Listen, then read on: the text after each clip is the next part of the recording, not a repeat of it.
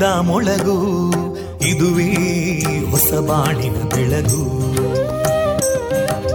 ಪಾಂಚಜನ್ಯದ ಮೊಳಗು ಇದುವೇ ಹೊಸ ಬಾಳಿನ ಬೆಳಗು. ಜನಮಾನಸವಾ. ಅರಳಿಸುವಂತ. ಅರಳಿಸುವಂತ. ಜನಮಾನಸವ ಅರಳಿಸುವಂತ. ವಿವೇಕವಾಣಿಯ ಮೊಳಗು. ದುಃಖಗಳಿಗೆ ತಾಕೊರಳಾಗುವ ನಿಲ ಪ್ರೀತಿಯದಿ ಮೊಳಗು. ಇದುವೇ ಹೊಸ ಬಾಣಿನ ಬೆಳಗು. ಇದುವೇ ಪಾಂಚಜನ್ಯದ ಮೊಳಗು. ಇದುವೇ ಪಾಂಚಜನ್ಯದ ಮೊಳಗು.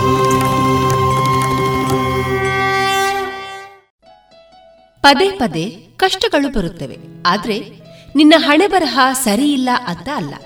ಮುಂದೆ ನಿನಗೋಸ್ಕರ ತುಂಬಾ ಒಳ್ಳೆಯ ದಿನಗಳು ಕಾಯುತ್ತಿವೆ ಎಂದರ್ಥ. ಎನ್ನುವ ಜೀವನ ಪಾಠದೊಂದಿಗೆ ನೀವು ಕೇಳ್ತಾ ಇದ್ದೀರಾ ವಿವೇಕಾನಂದ ವಿದ್ಯಾವರ್ಧಕ ಸಂಘ ಪ್ರವರ್ತಿತ ಸಮುದಾಯ ಬಾನುಲಿ ಕೇಂದ್ರ ರೇಡಿಯೋ ಪಾಂಚಜನ್ಯ ನೈಂಟಿ ಪಾಯಿಂಟ್ ಇದು ಜೀವ ಜೀವಗಳ ಸ್ವರ ಸಂಚಾರ. ಆತ್ಮೀಯ ಪ್ರಿಯ ಕೇಳುಗರೆ, ನಿಮ್ಮ ಜೊತೆಗಿನ ನನ್ನ ಧ್ವನಿ ತೇಜಸ್ವಿ ರಾಜೇಶ್. ಪ್ರಿಯರೇ, ಈ ದಿನ ಆಗಸ್ಟ್ ಮೂವತ್ತು ಮಂಗಳವಾರ. ಈ ದಿನದ ಶುಭ ದಿನದಲ್ಲಿ ಗೌರಿ ಹಬ್ಬ.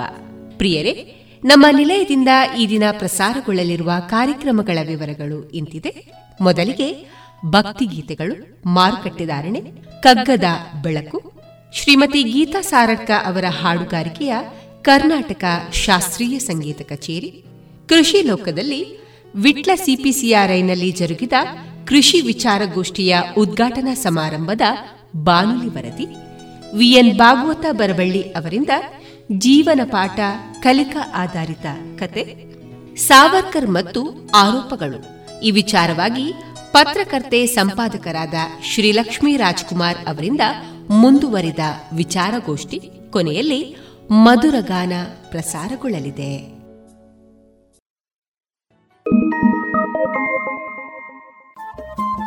ರೇಡಿಯೋ ಪಾಂಚಜನ್ಯ ತೊಂಬತ್ತು ಬಿಂದು ಎಂಟು ಎಫ್ಎಂ ಸಮುದಾಯ ಬಾನುಲಿ ಕೇಂದ್ರ ಪುತ್ತೂರು. ಇದು ಜೀವ ಜೀವದ ಸ್ವರ ಸಂಚಾರ.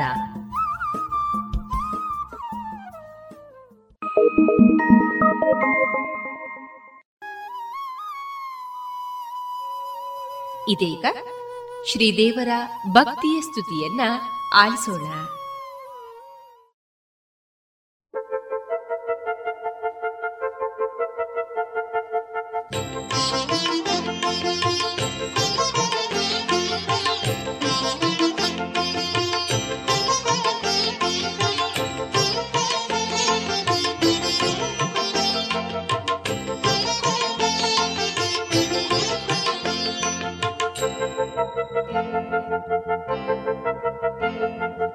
ಭಾದ್ರಪದ ಬಂದಿತು, ಭಾಗ್ಯವನು ತಂದಿತು. ಬಾತಾಯಿ ಹರುಷದಲ್ಲಿ ಶ್ರೀ ಗೌರಿ ಬಾರಮ್ಮ ಮನೆ ಮನೆಗೂ ದಯ ತೋರಿ. ಭಾದ್ರಪದ ಬಂದಿತು, ಭಾಗ್ಯವನು ತಂದಿತು. ಬಾತಾಯಿ ಹರುಷದಲ್ಲಿ ಶ್ರೀ ಗೌರಿ ಬಾರಮ್ಮ ಮನೆ ಮನೆಗೂ ದಯ ತೋರಿ.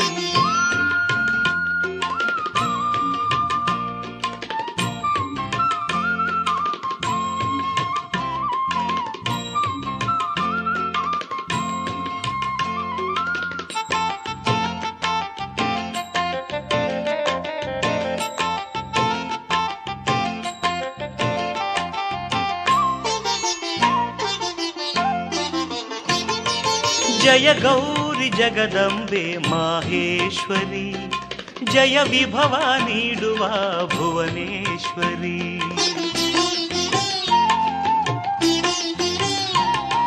ಜಯ ಗೌರಿ ಜಗದಂಬೆ ಮಾಹೇಶ್ವರಿ, ಜಯ ವಿಭವ ನೀಡುವ ಭುವನೇಶ್ವರಿ. ಏಳೇಳು ಲೋಕಕ್ಕೂ ನೀ ತರುವೆ ಐಸಿರಿ ನಿನಗಾರು ಸರಿಸಾಟಿ ಜಗದೀಶ್ವರಿ, ನಿನಗಾರು ಸರಿಸಾಟಿ ಜಗದೀಶ್ವರಿ. ಭಾದ್ರಪದ ಬಂದಿತು, ಭಾಗ್ಯವನ್ನು ತಂದಿತು, ಮಾತಾಯಿ ಹರುಷದಲ್ಲಿ ಶ್ರೀ ಗೌರಿ ಬಾರಮ್ಮ ಮನೆ ಮನೆಗೂ ದಯ ತೋರಿ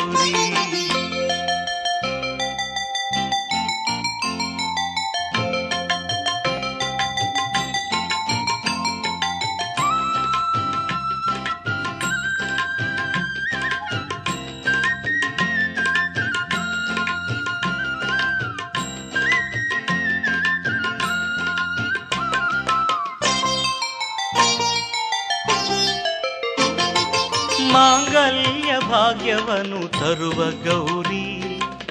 ಮಂಗಳ ಶ್ಯಾಮಲೆ ಸ್ವರ್ಣ ಗೌರಿ.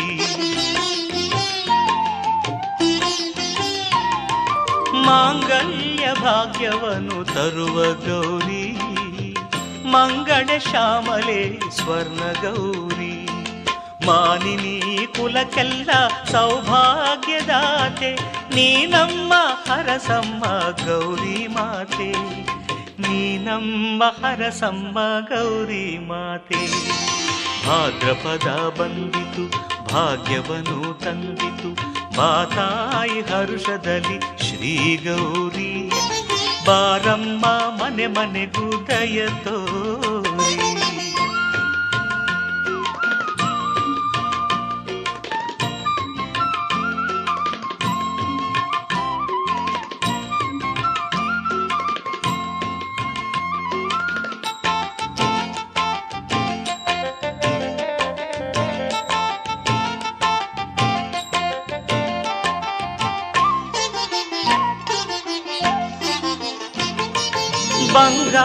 ಮಳೆ ಕರೆದು ಬರುವ ತಾಯಿ, ಭಾಗ್ಯವಾರಿಧಿ ತರುವ ನೀ ಮಹಾಮಾಯೇ.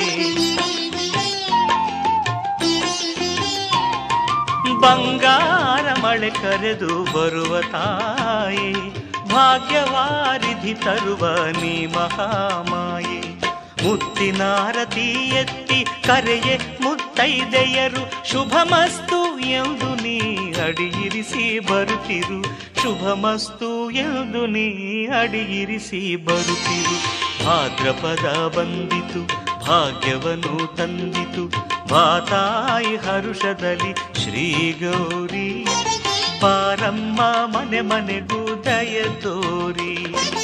ಭಾದ್ರಪದ ಬಂದಿತು ಭಾಗ್ಯವನ್ನು ತಂದಿತು. ಬಾತಾಯಿ ಹರುಷದಲ್ಲಿ ಶ್ರೀ ಗೌರಿ ಪಾರಮ್ಮ ಮನೆ ಮನೆಗೂ ದಯ ತೋರಿ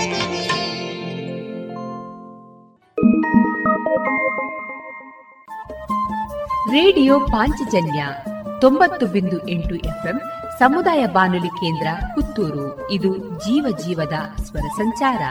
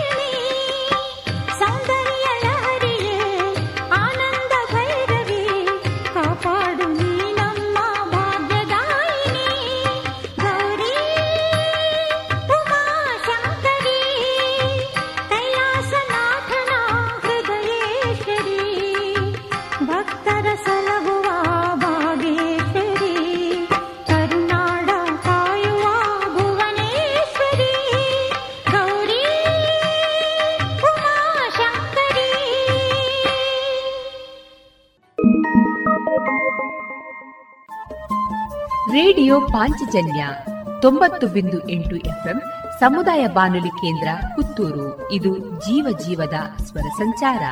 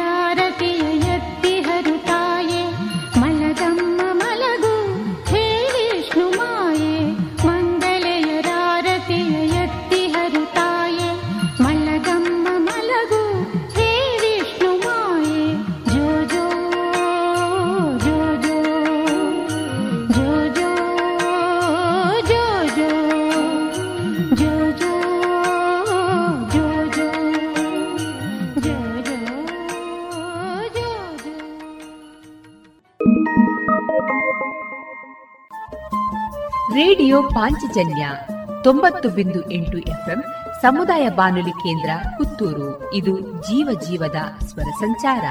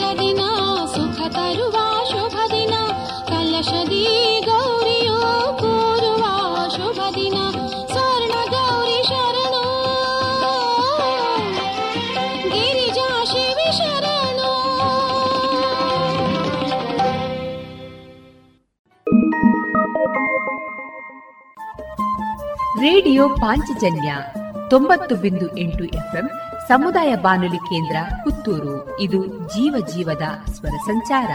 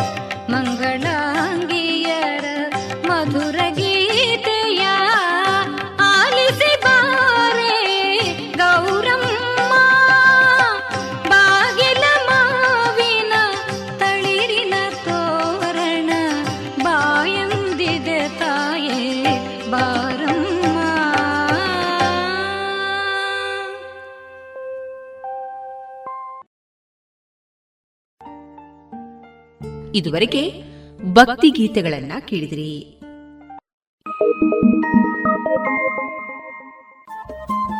ರೇಡಿಯೋ ಪಾಂಚಜನ್ಯ ತೊಂಬತ್ತು ಬಿಂದು ಎಂಟು ಎಫ್ಎಂ ಸಮುದಾಯ ಬಾನುಲಿ ಕೇಂದ್ರ ಪುತ್ತೂರು. ಇದು ಜೀವ ಜೀವದ ಸ್ವರ ಸಂಚಾರ.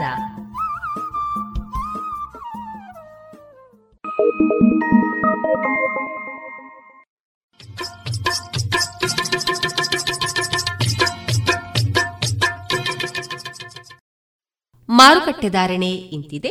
ಹೊಸ ಅಡಿಕೆ ನಾಲ್ಕನೂರರಿಂದ ನಾಲ್ಕನೂರ ಎಪ್ಪತ್ತ ಐದು ಹಳೆ ಅಡಿಕೆ ಐನೂರರಿಂದ ಐನೂರ ಅರವತ್ತು ಡಬಲ್ ಚೋಲ್ ಐನೂರ ಇಪ್ಪತ್ತರಿಂದ ಐನೂರ ಅರವತ್ತು ಹಳೆ ಪಟೋರ ಮುನ್ನೂರ ಐವತ್ತರಿಂದ ಮುನ್ನೂರ ತೊಂಬತ್ತು ಹೊಸ ಪಟೋರ ಮುನ್ನೂರರಿಂದ ಮುನ್ನೂರ ತೊಂಬತ್ತು ಹೊಸ ಉಳ್ಳಿಗಡ್ಡೆ ಇನ್ನೂರರಿಂದ ಇನ್ನೂರ ತೊಂಬತ್ತ ಐದು ಕಾಳುಮೆಣಸು ಮುನ್ನೂರ ಎಂಬತ್ತ ಒಂದರಿಂದ ನಾಲ್ಕನೂರ ತೊಂಬತ್ತ ಐದು ಒಣಕೊಕ್ಕೋ ನೂರ ತೊಂಬತ್ತರಿಂದ ಇನ್ನೂರ ಹತ್ತು ಹಸಿಕೊಕ್ಕೋ ನಲವತ್ತ ಐದರಿಂದ ಐವತ್ತ ಐದು ರಬ್ಬರ್ ಧಾರಣೆ, ಗ್ರೇಡ್, ಆರ್ಎಸ್ಎಸ್ ಫೋರ್ ನೂರ ಐವತ್ತ ಐದು ರೂಪಾಯಿ, ಆರ್ಎಸ್ಎಸ್ ಫೈವ್ ನೂರ ನಲವತ್ತ ಐದು ರೂಪಾಯಿ, ಲಾಟ್ ನೂರ ಮೂವತ್ತ ಎಂಟು ರೂಪಾಯಿ, ಸ್ಕ್ರ್ಯಾಪ್ ಎಂಬತ್ತೈದರಿಂದ ತೊಂಬತ್ತೈದು ರೂಪಾಯಿ.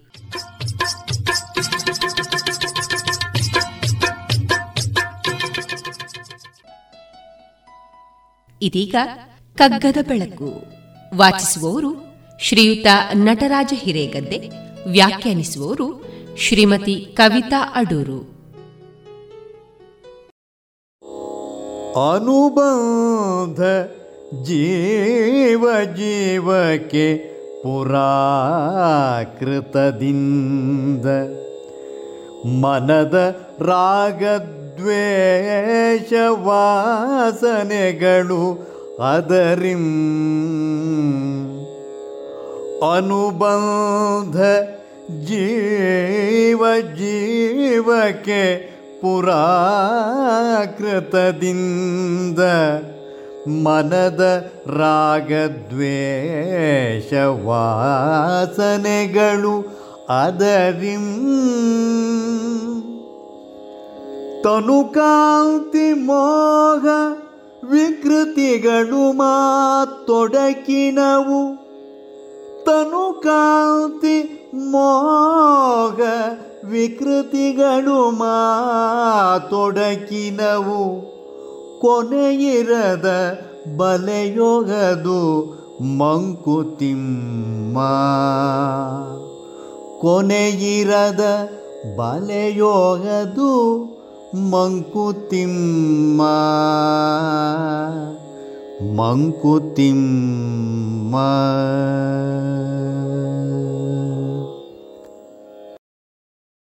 ಜೀವ ಜೀವದ ಬಾಂಧವ್ಯವು ಪ್ರಾರಬ್ಧದ ಕಾರಣದಿಂದ ಉಂಟಾಗುತ್ತದೆ. ಮನಸ್ಸಿನ ರಾಗದ್ವೇಷ ವಾಸನೆಗಳು ಕೂಡ ಅದರಿಂದಲೇ. ದೇಹದ ಕಾಂತಿ, ಸೌಂದರ್ಯಗಳು ರೂಪ ಕುರೂಪಗಳು ಅದರಿಂದ ಉಂಟಾಗುವ ಮೋಹ ಎಲ್ಲವೂ ಪ್ರಾರಬ್ಧ ಕರ್ಮದಿಂದಲೇ. ಅದು ಕೊನೆಯಿಲ್ಲದ ಬಲೆಯ ಹಾಗೆ ಎನ್ನುತ್ತದೆ ಈ ಕಗ್ಗ. ಜೀವನವನ್ನು ಬಹಳ ಸೂಕ್ಷ್ಮವಾಗಿ ಅವಲೋಕಿಸುತ್ತಾ ಹೋದೆವಾದರೆ ಎಲ್ಲವೂ ಬಹಳ ವಿಚಿತ್ರವಾಗಿ ಕಾಣುತ್ತದೆ. ಎಷ್ಟೋ ಸಲ ನಮ್ಮ ನಡವಳಿಕೆ, ನಿರ್ಧಾರ, ಪ್ರತಿಕ್ರಿಯೆಗಳು ನಮಗೆ ಅರ್ಥವಾಗದೆ, ನಾನೇಕೆ ಹೀಗೆ ಮಾಡಿದೆ, ನನಗೇಕೆ ಹೀಗಾಯಿತು ಎಂದು ಯೋಚಿಸುವ ಹಾಗಾಗುವುದೂ ಇದೆ. ಹುಟ್ಟಿದಾರಾಭ್ಯ ಜೊತೆಗೂಡುವ ರಕ್ತ ಸಂಬಂಧಗಳು, ಭಾವನಾತ್ಮಕ ನೆಲೆಯಲ್ಲಿ ಬೆಸೆಯುವ ಬಾಂಧವ್ಯಗಳು, ಆಪತ್ಕಾಲದಲ್ಲಿ ನೆರವಾಗುವ ಯಾವುದೋ ಜೀವಗಳು, ಕೊನೆಗೆ ನಮ್ಮನ್ನು ದ್ವೇಷಿಸುವವರು, ಅಸೂಯಾಪರರು ಕೂಡ ನಮ್ಮ ಜೀವನಯಾನದಲ್ಲಿ ಜೊತೆಗೂಡಿದ್ದು ಹೇಗೆ ಎನ್ನುವುದು ಬಲು ದೊಡ್ಡ ಬೆರಗು. ಅಷ್ಟೇ ಅಲ್ಲ, ಜೀವದೊಳಗೆ ಬೆಸೆದು ಹೋಗಿದ್ದವರು ಕೂಡ ಯಾವುದೋ ಕ್ಷುಲ್ಲಕ ಕಾರಣಕ್ಕೆ ಮುಖ ತಿರುವಿ ನಡೆದು ಬಿಡುವುದುಂಟು ಅಪರಿಚಿತರಾಗಿದ್ದವರು ಮೊದಲ ಭೇಟಿಯಲ್ಲೇ ಅಂತರಂಗಕ್ಕೆ ಇಳಿಯುವುದೂ ಇದೆ. ವ್ಯಕ್ತಿಯ ಸ್ವಭಾವಕ್ಕೆ ಅನುಗುಣವಾಗಿ ಬಾಂಧವ್ಯಗಳ ಅಳಿವು ಉಳಿವು ಎಂಬ ಮಾತಿದೆ. ಆದರೆ ಇದು ಪೂರ್ತಿ ಸತ್ಯವಲ್ಲ. ಉಳಿಸಿಕೊಳ್ಳುವುದಕ್ಕೆ ಪ್ರಾಮಾಣಿಕವಾಗಿ ಪ್ರಯತ್ನಿಸಿದರೂ ಕೆಲವೊಂದು ಸಂಬಂಧಗಳು ಕಡಿದು ಹೋಗುತ್ತದೆ. ಎಂದೋ ಕಳೆದು ಹೋದದ್ದು ಮತ್ತೆ ಮರುಕಳಿಸುವುದೂ ಇದೆ.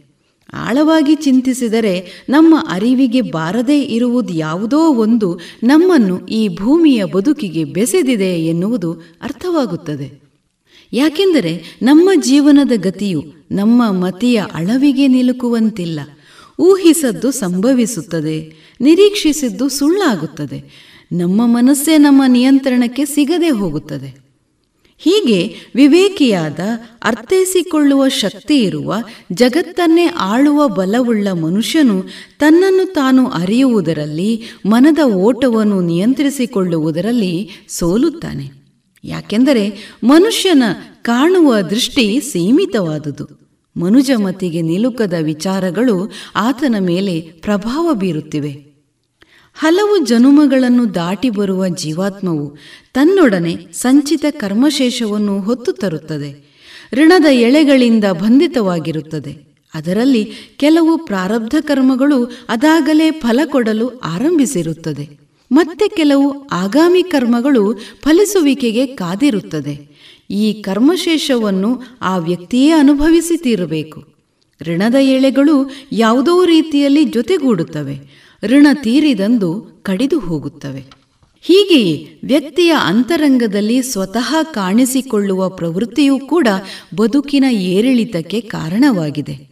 ವ್ಯಕ್ತಿಯೊಳಗೆ ಸ್ಥಿತವಾಗಿರುವ ಮತ್ತು ಸಶಕ್ತವಾಗಿ ಪ್ರಕಟಗೊಳ್ಳಬಹುದಾದ ಈ ಗುಣವನ್ನು ಅಂತರಂಗ ವಾಸನೆ ಎನ್ನುತ್ತಾರೆ. ಹಲವು ಜನುಮಗಳನ್ನು ದಾಟಿ ಬಂದಿರುವ ಜೀವವು ಅನುಭವ ಅಭ್ಯಾಸಗಳಿಂದ ಜೀವ ಸಂಸ್ಕಾರವನ್ನು ಪಡೆದಿರುತ್ತದೆ. ಜಗತ್ ಸಂಪರ್ಕದಿಂದ ಪಡೆದ ಈ ಪೂರ್ವವಾಸನೆಯು ವ್ಯಕ್ತಿಯ ನೈಜ ಗುಣವಾಗಿ ಪ್ರಕಟಗೊಳ್ಳುತ್ತದೆ. ಇದು ಸತ್ವ, ರಜಸ್ಸು, ತಮಸ್ಸು ಎಂಬ ತ್ರಿಗುಣಗಳ ಸಮ್ಮಿಶ್ರಣವಾಗಿ ವ್ಯಕ್ತಿಯಲ್ಲಿರುತ್ತದೆ. ಇದರಿಂದಾಗಿಯೇ ಮನುಷ್ಯ ಸ್ವಭಾವವು ಕೆಲವೊಮ್ಮೆ ಶಾಂತವಾಗಿದ್ದರೆ ಇನ್ನೊಮ್ಮೆ ಉದ್ವೇಗದಿಂದ ಕೂಡಿರುತ್ತದೆ. ಮೋಹ, ಕ್ರೋಧ, ಆಲಸ್ಯ, ದ್ವೇಷ ಮುಂತಾದ ನಕಾರಾತ್ಮಕ ಭಾವಗಳು ಕಾಣಿಸಿಕೊಳ್ಳುವುದಕ್ಕೆ, ಶಾಂತ, ಉದಾತ್ತ ಮನೋಭಾವ ಇರುವುದಕ್ಕೆ ಈ ಪೂರ್ವವಾಸನೆಯೂ ಕಾರಣವಾಗಿರುತ್ತದೆ. ಇವೆರಡರ ಜೊತೆಗೆ ಆತನಿರುವ ಪರಿಸರ, ಪಡೆದ ಸಂಸ್ಕಾರ, ವಿವೇಚಿಸಬಲ್ಲ ಸಾಮರ್ಥ್ಯವೂ ಕೂಡ ವ್ಯಕ್ತಿಯ ಮೇಲೆ ಪ್ರಭಾವ ಬೀರುತ್ತದೆ. ಇದೇ ರೀತಿ ವ್ಯಕ್ತಿಯ ಶಾರೀರಿಕ ಗುಣಲಕ್ಷಣಗಳು, ಚೆಲುವು ನಿಲುವುಗಳು ಕೂಡ ಆತನ ಪೂರ್ವಕರ್ಮದಿಂದಲೇ ಒದಗಿ ಬರುತ್ತವೆ.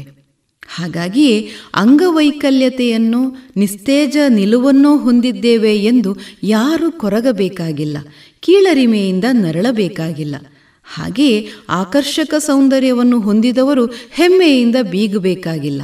ಇವೆರಡು ಅವರವರ ಪ್ರಾರಬ್ಧಕ್ಕೆ ಅನುಗುಣವಾಗಿ ವಿಧಿಸಲ್ಪಟ್ಟಿರುತ್ತದೆ. ಈ ಬಾಲಿಶತನವನ್ನು ಬಿಟ್ಟು ತನುಮನಗಳ ಆರೋಗ್ಯವನ್ನು ಕಾಪಾಡಿಕೊಂಡು ತನ್ನೊಳಗಿರುವ ಆತ್ಮಶಕ್ತಿಯನ್ನು ಗುರುತಿಸಿ ಬೆಳೆಸುವ ವಿವೇಕಿಗಳಾಗಬೇಕು. ಹಾಗಾದರೆ ಮನುಷ್ಯನ ದುಷ್ಟ ಸ್ವಭಾವಕ್ಕೆ ಪದೇ ಪದೇ ಅನುಭವಿಸುವ ಸೋಲಿಗೆ ಪ್ರಾರಬ್ಧವೇ ಕಾರಣವೆಂದು ಕೊರಗುತ್ತಾ ಸುಮ್ಮನುಳಿಯುವುದೇನು? ಖಂಡಿತ ಅಲ್ಲ. ಪ್ರತಿಯೊಬ್ಬನಿಗೂ ವಿವೇಚನಾ ಶಕ್ತಿ ಇದೆ ಸ್ವಯಂ ವಿಶ್ಲೇಷಣೆಗೆ ಒಳಗಾಗುವ ಸಾಮರ್ಥ್ಯವಿದೆ. ತನಗೆ ಆತ್ಮಗೌರವವಿದೆ ಎಂದು ಅರಿತಿರುವ ವ್ಯಕ್ತಿಯು ತನ್ನ ಸ್ವಭಾವದಲ್ಲಿರುವ ನ್ಯೂನತೆಗಳನ್ನು ತಿಳಿದು ತಿದ್ದಿಕೊಳ್ಳುತ್ತಾನೆ. ಸತ್ವಗುಣವನ್ನು ಪೋಷಿಸುತ್ತಾನೆ. ಬಾಳಿನ ಸೋಲು ಗೆಲುವಿಗೆ ತನ್ನ ಪ್ರಯತ್ನವಷ್ಟೇ ಕಾರಣವಲ್ಲ, ಇದಕ್ಕೂ ಮೀರಿದ ಶಕ್ತಿಯ ನಿಯಂತ್ರಣವಿದೆ ಎಂದು ಅರಿತು ಸದಾ ಜೀವನ್ಮುಖಿಯಾಗಿರುತ್ತಾನೆ. ಮರಳಿ ಯತ್ನಿಸುವ ಕಾರ್ಯೋತ್ಸಾಹವು ಅವನಲ್ಲಿ ಖಂಡಿತ ಇರುತ್ತದೆ. ಈ ನಿಜದ ಅರಿವು ಇಲ್ಲದ ಆತ್ಮಜ್ಞಾನವನ್ನು ನಿರಾಕರಿಸುವ ಎಲ್ಲವೂ ನನ್ನಿಂದಲೇ ನಾನೇ ಶ್ರೇಷ್ಠ ಎಂಬ ಹಮ್ಮು ಇರುವವರು ಮಾತ್ರ ವಿಕ್ಷಿಪ್ತ ವ್ಯಕ್ತಿಗಳಾಗಿರುತ್ತಾರೆ. ಜೀವನ ಅವರಿಗೆ ದುರ್ಭರ ಎನ್ನಿಸುತ್ತದೆ. ಜೀವಾತ್ಮವು ಸಂಸ್ಕಾರವನ್ನು ಪಡೆಯುತ್ತಾ ಕಾಡುವ ಋಣದ ಎಳೆಗಳಿಂದ ಬಿಡಿಸಿಕೊಂಡು ಪುಣ್ಯ ಸಂಚಯನವನ್ನು ಮಾಡುತ್ತಾ ಪೂರ್ಣತ್ವದ ಕಡೆಗೆ ಗಮಿಸುವುದಕ್ಕೆ ಈ ಇಹದ ಬಾಳುವೆಯೂ ಬೇಕು. ಹಾಗಾಗಿಯೇ ಬದುಕಿನ ಏಳು ಬೀಳುಗಳಿಗೆ ಕೊನೆ ಇರುವುದಿಲ್ಲ. ಜೀವನವೆಂಬ ಪಾಠಶಾಲೆಯಲ್ಲಿ ಮತ್ತೆ ಮತ್ತೆ ಪರೀಕ್ಷೆಗಳನ್ನು ಎದುರಿಸುತ್ತಾ ಅಂತಃಸತ್ವವನ್ನು ಕಾಯ್ದುಕೊಳ್ಳಬಲ್ಲವನು ಸಾರ್ಥಕ್ಯವನ್ನು ಪಡೆಯುತ್ತಾನೆ. ಆತನ ಜೀವನವು ಇತರರಿಗೆ ಸ್ಫೂರ್ತಿದಾಯಕವಾಗುತ್ತದೆ. ಇದನ್ನು ಡಿವಿಜಿಯವರು ಅನುಬಂಧ ಜೀವ ಜೀವಕ್ಕೆ ಪುರಾಕೃತದಿಂದ ಮನದ ರಾಗದ್ವೇಷ ವಾಸನೆಗಳದರಿಂ ತನು ಕಾಂತಿ ಮೋಹ ವಿಕೃತಿಗಳು ಮಾ ತೊಡಕಿನವು. ಕೊನೆಯಿರದ ಬಲೆಯೋ ಅದು ಮಂಕುತಿಮ್ಮ ಎಂದು ಹೇಳಿದ್ದಾರೆ. ಇದುವರೆಗೆ ಕಗ್ಗದ ಬೆಳಕನ್ನ ವಾಚಿಸಿದವರು ಶ್ರೀಯುತ ನಟರಾಜ ಹಿರೇಗದ್ದೆ ಮತ್ತು ವ್ಯಾಖ್ಯಾನಿಸಿದವರು ಶ್ರೀಮತಿ ಕವಿತಾ ಅಡೂರು.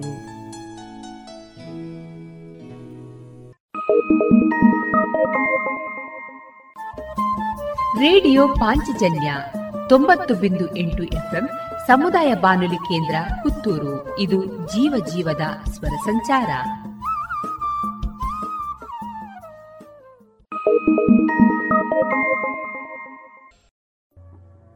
ಇನ್ನು ಮುಂದೆ ವಿಎನ್ ಭಾಗವತ ಬರಬಳ್ಳಿ ಅವರಿಂದ ಜೀವನ ಪಾಠ ಕಲಿಕಾ ಆಧಾರಿತ ಕಥೆಯನ್ನ ಕೇಳೋಣ. ಶ್ರೀರಾಮನು ತನ್ನ ಅರಮನೆಗೆ ಬರುತ್ತಾನೆ. ಶ್ರೀರಾಮನನ್ನು ದೂರದಿಂದಲೇ ಕಂಡ ಜಾನಕಿಯು ಎದ್ದು ಹೋಗಿ ಪತಿಯನ್ನಿದಿರುಗೊಂಡು ಅರಮನೆಗೆ ಕರೆದು ತಂದು ಸುಖಾಸನದಲ್ಲಿ ಕುಳ್ಳಿರಿಸಿ ನಮಸ್ಕರಿಸಿದಳು. ಶ್ರೀರಾಮನು ನಸುನಕ್ಕು ನಿಟ್ಟುಸರನ್ನು ಸೂಸಿ ತನ್ನ ಅರ್ಧಾಂಗಿಯನ್ನು ಬಳಿಯಲ್ಲಿಯೇ ಕುಳ್ಳಿರಿಸಿಕೊಂಡು ಆಕೆಯ ಮುಂಗುರುಳನ್ನು ತಿದ್ದಿ ಕದಪನ್ನು ಸವರಿ ಮೃದುವಾದ ಆ ಕೈಗಳನ್ನು ತನ್ನ ಭುಜದ ಮೇಲೆ ಇರಿಸಿಕೊಂಡು ಸೀತಾ, ಹೆಣ್ಣಿಗಾಗಲಿ ಗಂಡಿಗಾಗಲಿ ಸೈರಣೆ ಎಂಬುದೇ ಬಲು ದೊಡ್ಡ ಶಕ್ತಿಯು. ಉತ್ತಮ ಸಂಸ್ಕಾರದಿಂದಲೇ ಅದನ್ನು ವಿವರ್ಧಿಸಿಕೊಳ್ಳಬೇಕು. ಸುಖ ದುಃಖಗಳಲ್ಲಿ ಅತಿಯಾಗಿ ಹಿಗ್ಗಿ ಕುಗ್ಗದೆ ಜೀವನದ ನೋವು ನಲಿವುಗಳನ್ನು, ಸಿಹಿ ಕಹಿಗಳನ್ನು ಸಮಾನವಾಗಿಯೇ ಎಣಿಸಿ ಅನುಭವಿಸುವ ಯೋಗವು ಆ ಸಮದರ್ಶಿತ್ವದ ಅಭ್ಯಾಸದಿಂದಲೇ ಪ್ರಾಪ್ತಿಸಬೇಕಷ್ಟೇ. ರಾಜರ್ಷಿಗಳ ಮಡಿಲಲ್ಲಿಯೇ ಆಡಿ ಬಳೆದಿರುವ ನಿನಗೆ ಅದೇನೂ ಕಷ್ಟವಲ್ಲ ಎಂದು ಪ್ರಾಸ್ತಾವಕವಾಗಿ ನುಡಿದು ನಡೆದುದೆಲ್ಲವನ್ನೂ ಸವಿವರವಾಗಿ ಆಕೆಗೆ ಆಕೆಗೆ ವಿಷದಪಡಿಸಿದನು. ಜನಕರಾಜನ ಮಗಳು ಎಲ್ಲವನ್ನೂ ಕೇಳಿ ತನ್ನ ಪತಿದೇವನ ಕೈಗಳನ್ನೆತ್ತಿ ಹೆಗಲಲ್ಲಿ ಹೇರಿಕೊಂಡು ಆ ಮುಖದ ದಿವ್ಯ ತೇಜದಿಂದಲೇ ತನ್ನ ವದನಾಬ್ಜವು ಅರಳುತ್ತಿದ್ದಂತೆಯೇ ನಗುತ್ತಾ, ಪ್ರಾಣೇಶ್ವರ ನಿಮ್ಮ ಅರ್ಧಾಂಗಿಯು ಇದನ್ನು ಪೂರ್ಣ ಮನಸ್ಸಿನಿಂದಲೇ ಒಪ್ಪಿಕೊಳ್ಳುವಳು. ಪಿತೃವಾಕ್ಯ ಪರಿಪಾಲನೆಯೇ ಪುತ್ರ ಧರ್ಮವು ಬೇರೆ ಏನನ್ನೂ ಎಣಿಸಿಕೊಳ್ಳದೆ ಸಂತೋಷದಿಂದ ಕಾಡಿಗೆ ಹೋಗೋಣ ಎಂದು ನುಡಿದಳು. ಶ್ರೀರಾಮನು ಆಕೆಯ ಮಾತನ್ನು ಕೇಳಿ ಮನಸ್ಸಿನಲ್ಲಿಯೇ ಹಿಗ್ಗಿನ ಸುನಕ್ಕು, ಸೀತಾ, ಕಾಡು ಉದ್ಯಾನವನ್ನು ಉದ್ಯಾನವೆಂದು ಬಗೆದೆಯ? ಕಾಡು ಮೃಗಗಳು, ದುಷ್ಟ ರಾಕ್ಷಸರು, ಬಗೆ ಬಗೆಯ ವಿಷಜಂತುಗಳು ಇಂತಹವುಗಳಿಂದಲೇ ಅದು ತುಂಬಿದೆ. ಭೂಮಿಯಿಂದೆದ್ದು ವ್ಯೋಮವನ್ನೇ ಮುಟ್ಟುವಂತಿರುವ ಭೂತಾಕಾರದ ಹೆಮ್ಮರಗಳೇ ವಿಶಾಲವಾಗಿ ವ್ಯಾಪಿಸಿ, ಅರಣ್ಯ ಮಧ್ಯವು ನಡು ಹಗಲಿನಲ್ಲಿಯೂ ಕತ್ತಲೆಯ ಬಿಲದಂತೆ ಕಾಣುತ್ತದೆ. ನಾನಾ ಥರದ ಕಲ್ಲು ಮುಳ್ಳುಗಳು, ಗಿಡ ಪೊದೆಗಳು ಹಿಂಡು ಹಿಂಡಾಗಿಯೇ ಬೆಳೆದು ಬಹುದೂರದವರೆಗೂ ಹರಡಿರುವ ಬಿದಿರ ಹಿಂಡಿಲುಗಳು ಮಾತ್ರವಲ್ಲ ಕೊಳೆತು ನಾರುವ ಕಸಕಡ್ಡಿ ಎಲೆದರಕು ಕಿಮಿಕೀಟಗಳೆಲ್ಲ ಇದ್ದು ಅಲ್ಲಿ ದಾರಿ ನಡೆಯುವುದೇ ದುಸ್ಸಹವಾಗಬಹುದು. ಕಾಡಿನಲ್ಲಿರುವ ಗಡ್ಡೆಯನ್ನು ಹಣ್ಣನ್ನು ತಿಂದು ನೀರನ್ನೇ ಕುಡಿದು ಎಲ್ಲದರಲ್ಲಿದ್ದು ಹೊಂದಿಕೊಂಡು ಚಳಿ ಮಳೆ ಗಾಳಿಯನ್ನೆಲ್ಲ ಸಹಿಸಿಕೊಂಡು ಜೀವಿಸಬೇಕು. ಎಷ್ಟೆಷ್ಟೋ ಬೆಟ್ಟಗಳನ್ನು ಹತ್ತಿ ಇಳಿಯುತ್ತಾ ನದಿ ತೊರೆಗಳನ್ನು ದಾಟುತ್ತಾ ಗೊಂಡಾರಣ್ಯದಲ್ಲಿ ಸಂಚರಿಸುವುದು ಸುಲಭವೇ ಪ್ರಿಯತಮೆ? ನಿನ್ನಿಂದಾಗದು ಹದಿನಾಲ್ಕು ವರ್ಷಗಳ ಆ ಅವಧಿ ಮುಗಿದೊಡನೆಯೇ ಮರಳಿ ಬರುತ್ತೇನೆ.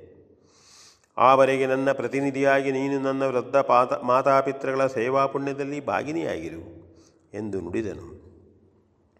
ನಾಥ, ನನ್ನ ಜನಕನು ಬಹಳ ವಿಚಾರ ಮಾಡಿಯೇ ನನ್ನ ಮದುವೆಯನ್ನು ಮಾಡಿದ್ದಾನೆ. ಶಿವಧನಸ್ಸನ್ನು ಭಗ್ನಗೊಳಿಸಿದವರಿಗೆ ರಕ್ಕಸರ ಭಯವೇ? ಪರಶುರಾಮರ ಗೌರವವನ್ನು ಮುರಿದ ನನ್ನ ಪತಿದೇವನಿಗೆ ಧೈರ್ಯ ಸಾಹಸಗಳು ಕಡಿಮೆಯೇ? ಹೆಂಡತಿಗೆ ನಡೆಯಲು ಗಂಡನದೇ ಗಂಡನದೇ ದಾರಿಯಲ್ಲವೇ? ನೀವೆಲ್ಲಿ ಉಳಿಯುವಿರೋ ಅಲ್ಲಿ ನನಗೆ ಜಾಗವಿಲ್ಲವೇ? ನೀವು ತಿಂದು ಮಿಕ್ಕುದ್ದನ್ನು ಮಾತ್ರ ತಿನ್ನುವ ನಿಮ್ಮ ಅರ್ಧಾಂಗಿಗೆ ಹಣ್ಣಾದರೇನು ಗಡ್ಡೆಯಾದರೇನು ನಿಮ್ಮ ಸೆರಗನ್ನೇ ಹಿಡಿದು ನಿಮ್ಮ ಮನೆಗೆ ಬಂದಿರುವ ನನಗೆ ಅಂತೆಯೇ ನಿಮ್ಮ ಹಿಂದೆ ಬರಲು ಸಾಧ್ಯವಾಗದೆ? ಸದಾ ಪ್ರಸನ್ನ ಚಿತ್ತರಾದ ನಿಮ್ಮ ನಗುಮಗವನ್ನು ಕಾಣುತ್ತಿದ್ದರೆ ಕತ್ತಲೆಯಲ್ಲಿಯೂ ಬೆಳಕನ್ನು ಕಾಣೆನೆ. ಸತ್ಯ ಪರಿಪಾಲನೆಯ ಆ ನಿಮ್ಮ ಸೂರತದ ಪುಣ್ಯದಲ್ಲಿ ಭಾಗಿನಿಯಾಗುವ ಭಾಗ್ಯವು ನಿಮ್ಮ ಪತ್ನಿಯೇ ಆದ ನನಗಿಲ್ಲವೇ. ಹೃದಯೇಶ್ವರ ಇನ್ನೂ ನನ್ನನ್ನು ಪರೀಕ್ಷಿಸಬಾರದು ಎಂದು ಸೀತೆಯು ಸ್ಪಷ್ಟವಾಗಿಯೇ ಉತ್ತರಿಸಿದಳು. ಮನಸ್ಸಿನ ಒಳಗೊಳಗೆ ಮೆಚ್ಚಿ ಸಂತಸಗೊಂಡ ದಾಶರಥಿಯು ಜಾನಕಿ ನಾನು ವನವಾಸಿಯೇ ಆಗಿರಬೇಕಾಗುವುದರಿಂದ ಆ ಅವಧಿಯವರೆಗೆ ನೀನು ನನ್ನ ಜತೆಯಲ್ಲಿದ್ದರೆ ನಿನಗೆ ತುಂಬ ಕಷ್ಟವಾಗಬಹುದು. ಬೇಕೆಂದೇ ಪತಿಯು ಪತ್ನಿಗೆ ಕಷ್ಟವನ್ನು ಕೊಡುವುದು ನ್ಯಾಯವಲ್ಲ. ನಿನ್ನನ್ನು ನಾನು ಇಲ್ಲೇ ಬಿಟ್ಟು ಹೋದರೆ ಯಾವ ತಪ್ಪೂ ಇಲ್ಲ ಎಂದು ನಗುತ್ತಲೇ ನುಡಿದನು. ಆ ಮಾತು ಪೂರ್ಣಗೊಳ್ಳುವ ಮೊದಲೇ ಎದ್ದು ನಿಂತು ಸೀತೆಯು, ಸ್ವಾಮಿ, ನನ್ನನ್ನು ಬಿಟ್ಟು ಹೋದರೆ ಯಾವ ಕಾಲಕ್ಕೂ ನಿಮ್ಮದು ತಪ್ಪೆಂದಾಗದು. ಆದರೆ ನಿಮ್ಮನ್ನು ಬಿಟ್ಟು ನಾನು ಇಲ್ಲೇ ಉಳಿದನಾದರೆ ಅದು ನನ್ನ ಪೂರ್ಣಾಪರಾಧವೇ ಆಗಬಹುದು ಎಂದು ನುಡಿದೇ ಬಿಟ್ಟಳು. ಶ್ರೀರಾಮನು ಮತ್ತೊಮ್ಮೆ ಆಕೆಯನ್ನು ಸಮಾಧಾನಪಡಿಸುವ ಸಲುವಾಗಿ, ಜಾನಕಿ, ನಮ್ಮ ಅಮ್ಮನು ಇದೇ ರೀತಿ ಮಗನಾದ ನನ್ನೊಂದಿಗೆ ವನವಾಸಕ್ಕೆ ಬರುತ್ತೇನೆಂದು ಹೇಳಿ ಹೊರಡಲು ಅಣಿಯಾಗಿದ್ದಳು ಎಂದು ತಾನು ಆಕೆಗಿತ್ತ ಸಮಾಧಾನವನ್ನು, ಮತ್ತೆ ಆಕೆಯು ಸಮಾಧಾನ ಹೊಂದಿರುವುದನ್ನು ವಿವರವಾಗಿ ತಿಳಿಸಿದನು. ಅದನ್ನು ಕೇಳಿದ ಸೀತೆಯು ಹೃದಯೇಶ್ವರ, ಪವಿತ್ರವಾದ ಸೂರ್ಯವಂಶದ ಅರಸರ ನಡವಳಿಯಲ್ಲಿ ಒಬ್ಬರೊಬ್ಬರಿಗೆ ಒಂದೊಂದು ವಿಧವಾದ ನ್ಯಾಯ ಬೋಧನೆ ಇದೆ ಎಂದ, ಎಂದಿದೆಯೇ? ನೀವು ಯಾವ ಧರ್ಮ ಸೂಕ್ಷ್ಮವನ್ನೆತ್ತಿ ಸಮಾಧಾನಪಡಿಸಿ ನಿಮ್ಮ ಅವ್ವೆಯನ್ನು ಇಲ್ಲೇ ನಿಲ್ಲುವಂತೊಪ್ಪಿಸಿದಿರೋ ಅದೇ ಧರ್ಮವು ನನ್ನ ನಿಲ್ಲೇ ನಿಲ್ಲಿಸುವುದಕ್ಕೆ ಒಡಂಬಡುತ್ತಿದೆಯೇ? ನಿಮ್ಮ ಜನನಿಯನ್ನು ಪತಿಸೇವೆಯನ್ನೇ ಮಾಡುತ್ತಿರಬೇಕೆಂದು ಬೋಧಿಸಿ ನಿಮ್ಮೊಂದಿಗೆ ಬಾರದಂತೆ ಸಮಾಧಾನ ಮಾಡಿದ ನೀವೇ? ನಿಮ್ಮ ಧರ್ಮಪತ್ನಿಗೆ ಸಹಧರ್ಮಚಾರಣಿಯಾಗಿ ಜತೆಯಲ್ಲಿ ಬರಬೇಡವೆಂದು ಹೇಳುವುದಾದರೆ ಹೇಗಾಗಬಹುದು? ಇದೆಂತಹ ನ್ಯಾಯವು ನಾಥ? ನಾನು ಸರ್ವಥಾ ನಿಮಗೆ ಭಾರವಾಗುವುದಿಲ್ಲ. ಪವಿತ್ರವಾದ ನಿಮ್ಮ ವನವಾಸದಲ್ಲಿ ನಿಮ್ಮೊಂದಿಗಿರದೆ ಅರಮನೆಯಲ್ಲಿದ್ದರೆ ಹಾಗೆಯೇ ನೀವು ನನಗೆ ಬೋಧಿಸಿದರೆ ನಾನು ಸುಖವಾಗಿರಬೇಕೆನ್ನುವಂತೆ ನೀವು ಭಾವಿಸಿದಿರಿ ಎಂದು ಹೇಗೆ ತಿಳಿಯಲಿ?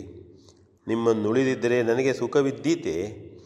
ಸತಿಯಾದವಳು ಯಾರೇ ಇರಲಿ ಅವಳಿಗೆ, ಅವಳ ಪತಿ ಸಾನ್ನಿಧ್ಯವೇ ಸರ್ವ ಸುಖದಾಯಕವಲ್ಲದೆ ಅನ್ಯಥಾ ಅಲ್ಲ ಹೃದಯೇಶ್ವರ. ನಿಮ್ಮ ಧರ್ಮಪತ್ನಿಯಾದ ನಾನು ನನ್ನ ಧರ್ಮವನ್ನು ಪಾಲಿಸುವುದಕ್ಕೆ, ನನ್ನ ಸ್ವಾಮಿಯಾದ ನೀವು ದಯವಿಟ್ಟು ನನಗೆ ಪೂರ್ಣಾವಕಾಶವನ್ನು ಕೊಟ್ಟು, ನೀವು ನಿಮ್ಮದೇ ಆದ ಧರ್ಮವನ್ನು ರಕ್ಷಿಸಿಕೊಳ್ಳಿರಿ ಎಂದು ಭಿನ್ನಯಿಸಿಕೊಂಡು ತನ್ನ ಪತಿದೇವನ ಪಾದಗಳನ್ನು ಮುಟ್ಟಿ ಕೈಗಳನ್ನು ಕಣ್ಣಿಗೊತ್ತಿಕೊಂಡಳು. ತನ್ನ ಅರ್ಧಾಂಗಿಯ ಧರ್ಮಬುದ್ಧಿಯನ್ನು ಕಂಡು ಶ್ರೀರಾಮನು ಪೂರ್ಣ ತೃಪ್ತಿಯಿಂದ ಸುಪ್ರೀತನಾದನು. ಆಗಲಿ ಎಂದು ನುಡಿದು ತನ್ನ ಆಕೆಯನ್ನೊಮ್ಮೆ ತಳುಕಿಸಿ ಮೈದಳವಿದನು ಸೀತೆಗೂ ಪರಮಾನಂದವೂ ಅಂಕುರಿಸಿತು. ಶ್ರೀರಾಮ ಸೀತೆಯರು ವನವಾಸದ ಸುವ್ರತವನ್ನು ಕೈಗೊಳ್ಳಲು ತಮ್ಮ ವಸ್ತು, ಒಡವೆಗಳನ್ನು, ವಸನ ಭೂಷಣಗಳನ್ನು ತೆಗೆದೆಗೆದು ದಾಸದಾಸಿಯರಿಗೂ ಪರಿಜನರಿಗೂ ಯಥೇಚ್ಛವಾಗಿ ಕರೆದಿತ್ತು. ಒಂದೇ ಮನಸ್ಸಿನ ಎರಡು ದೇಹಗಳಂತೆ, ಒಂದೇ ಜೀವನ ಆದರ್ಶ ದಂಪತಿಗಳಿಗಾಗಿ ದಂಪತಿಗಳಾಗಿ ತಮ್ಮ ಅರಮನೆಯನ್ನು ಬಿಟ್ಟು ಹೊರಹೊರಟರು. ನಮಸ್ಕಾರ ವಿ ಎನ್ ಭಾಗವತ್ ಬರಬಳ್ಳಿ ಇದುವರೆಗೆ ವಿಎನ್ ಭಾಗವತ ಬರಬಳ್ಳಿ ಅವರಿಂದ ಜೀವನ ಪಾಠ ಕಲಿಕಾ ಆಧಾರಿತ ಕಥೆಯನ್ನ ಕೇಳಿದ್ರಿ.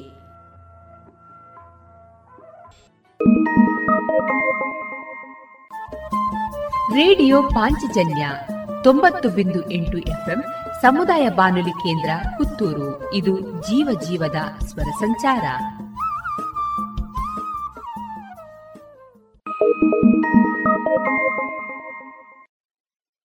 ಇದೀಗ ಶ್ರೀಮತಿ ಗೀತಾ ಸಾರಡ್ಕ ಅವರ ಹಾಡುಗಾರಿಕೆಯಲ್ಲಿ ಕರ್ನಾಟಕ ಶಾಸ್ತ್ರೀಯ ಸಂಗೀತ ಕಚೇರಿಯನ್ನ ಕೇಳೋಣ. ಇವರಿಗೆ ವಯಲಿನ್ನಲ್ಲಿ ಸಹಕರಿಸುವವರು ವಿದ್ವಾನ್ ಬಾಲರಾಜು ಮತ್ತು ಮೃದಂಗದಲ್ಲಿ ಸಹಕರಿಸಲಿದ್ದಾರೆ ವಿದ್ವಾನ್ ಬಾಲಕೃಷ್ಣ ಹೊಸಮನೆ ರಾಗ ದರ್ಬಾರಿ ಕನ್ನಡ ರಚನೆ ಶ್ರೀ ಪುರಂದರದಾಸರು चन्द्रचूड शिव शङ्कर पार्वती रमणानि नमो नमो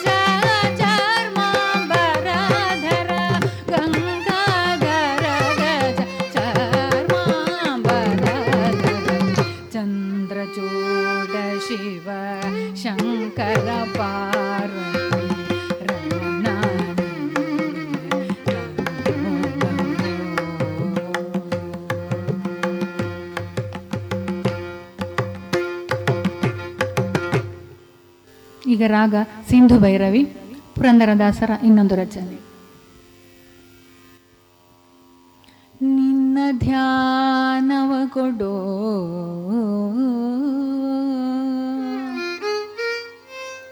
ಎನ್ನ ಧನ್ಯನ ಮಾಡೋ ನಿನ್ನ ಧ್ಯಾನವ ಕೊಡೋ ಧನ್ಯನ ಮಾಡೋ. ಪನ್ನಗ ಶ್ರೀ ಪುರಂದರ ವಿಠಲ ಭಾಗೀ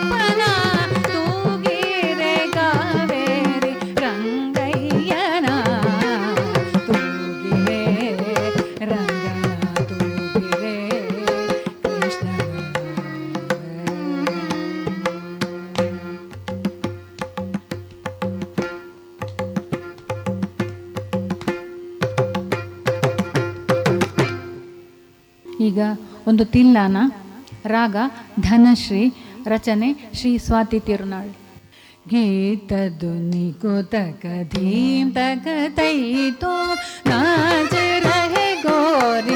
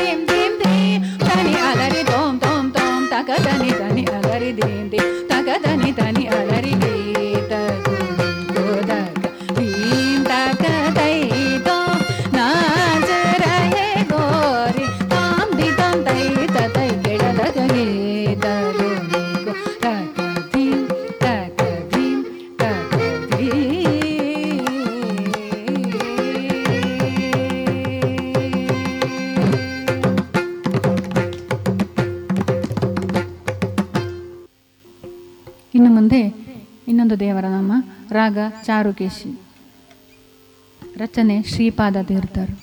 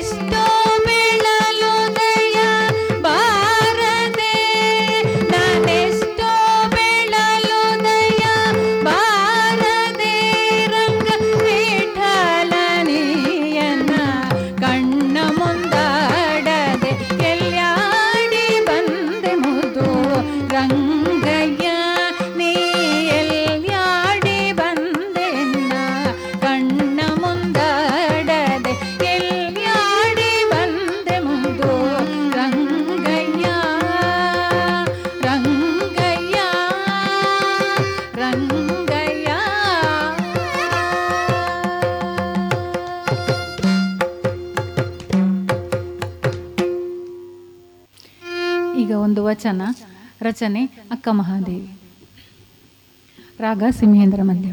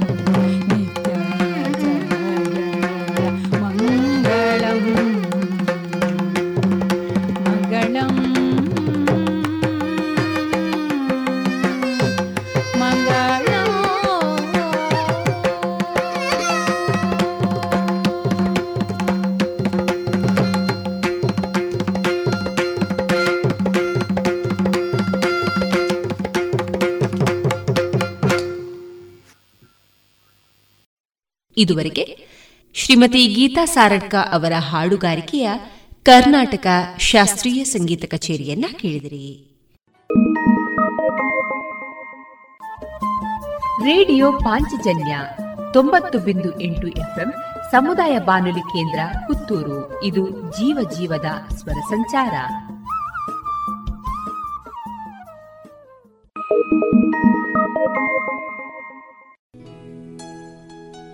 ಇನ್ನು ಮುಂದೆ ಕೃಷಿ ಲೋಕದಲ್ಲಿ ವಿಟ್ಲ ಸಿಪಿಸಿಆರ್ಐನಲ್ಲಿ ಜರುಗಿದ ಕೃಷಿ ವಿಚಾರಗೋಷ್ಠಿಯ ಉದ್ಘಾಟನಾ ಸಮಾರಂಭದ ಬಾನುಲಿ ವರದಿಯನ್ನ ಕೇಳೋಣ.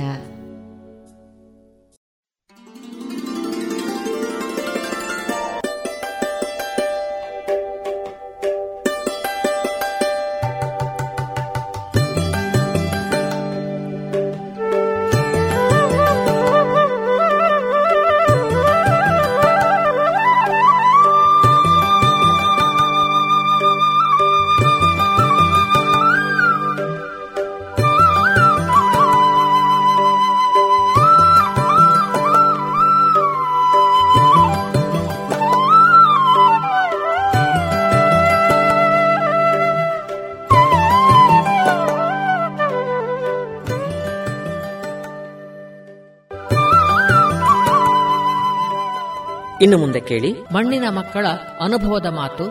ಕೃಷಿಲೋಕ. ನಿರ್ಮಾಣ ನಾ ಕಾರಂತ ಪೆರಾಜೆ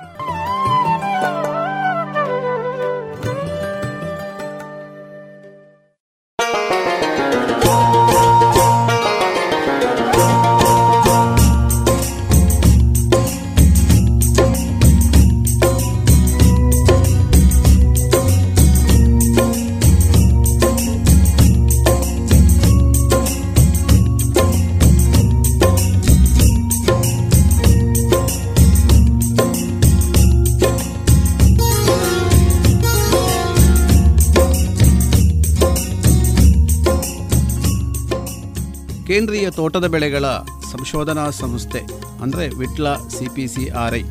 ಮತ್ತು ಬಂಟ್ವಾಳದ ತೋಟಗಾರಿಕಾ ಇಲಾಖೆಯ ಸಂಯುಕ್ತ ಆಶ್ರಯದಲ್ಲಿ ವಿಟ್ಲದ C P C R I ಆವರಣದಲ್ಲಿ ಅಡಿಕೆಯಲ್ಲಿ ಸಸ್ಯ ಆರೋಗ್ಯ ನಿರ್ವಹಣೆ ಎನ್ನುವ ವಿಚಾರಗೋಷ್ಠಿಯು ಆಗಸ್ಟ್ ಇಪ್ಪತ್ತೇಳರಂದು ಸಂಪನ್ನಗೊಂಡಿತು. ಅಡಿಕೆ ಕೃಷಿ, ಅಡಿಕೆ ತಳಿಗಳು, ಅಡಿಕೆಗೆ ಬಾಧಿಸುವ ರೋಗಗಳು ಹಾಗೂ ಇನ್ನಿತರ ವಿಚಾರಗಳ ಸುತ್ತ ಕೃಷಿಕರು ಹಾಗೂ ವಿಜ್ಞಾನಿಗಳೊಂದಿಗೆ ಮುಕ್ತ ಸಂವಾದ ಏರ್ಪಟ್ಟಿತು. C P C R I Vitla ಇದರ ಮುಖ್ಯಸ್ಥರಾದಂಥ ಡಾಕ್ಟರ್ ಸಿ ಟಿ ಜೋಸ್ ಇವರು ಒಟ್ಟು ಕಾರ್ಯಕ್ರಮದ ಆಶಯವನ್ನು ಮುಂದಿಡುತ್ತಾ ವಿಚಾರಗೋಷ್ಠಿಗೆ ಚಾಲನೆ ನೀಡಿದರು.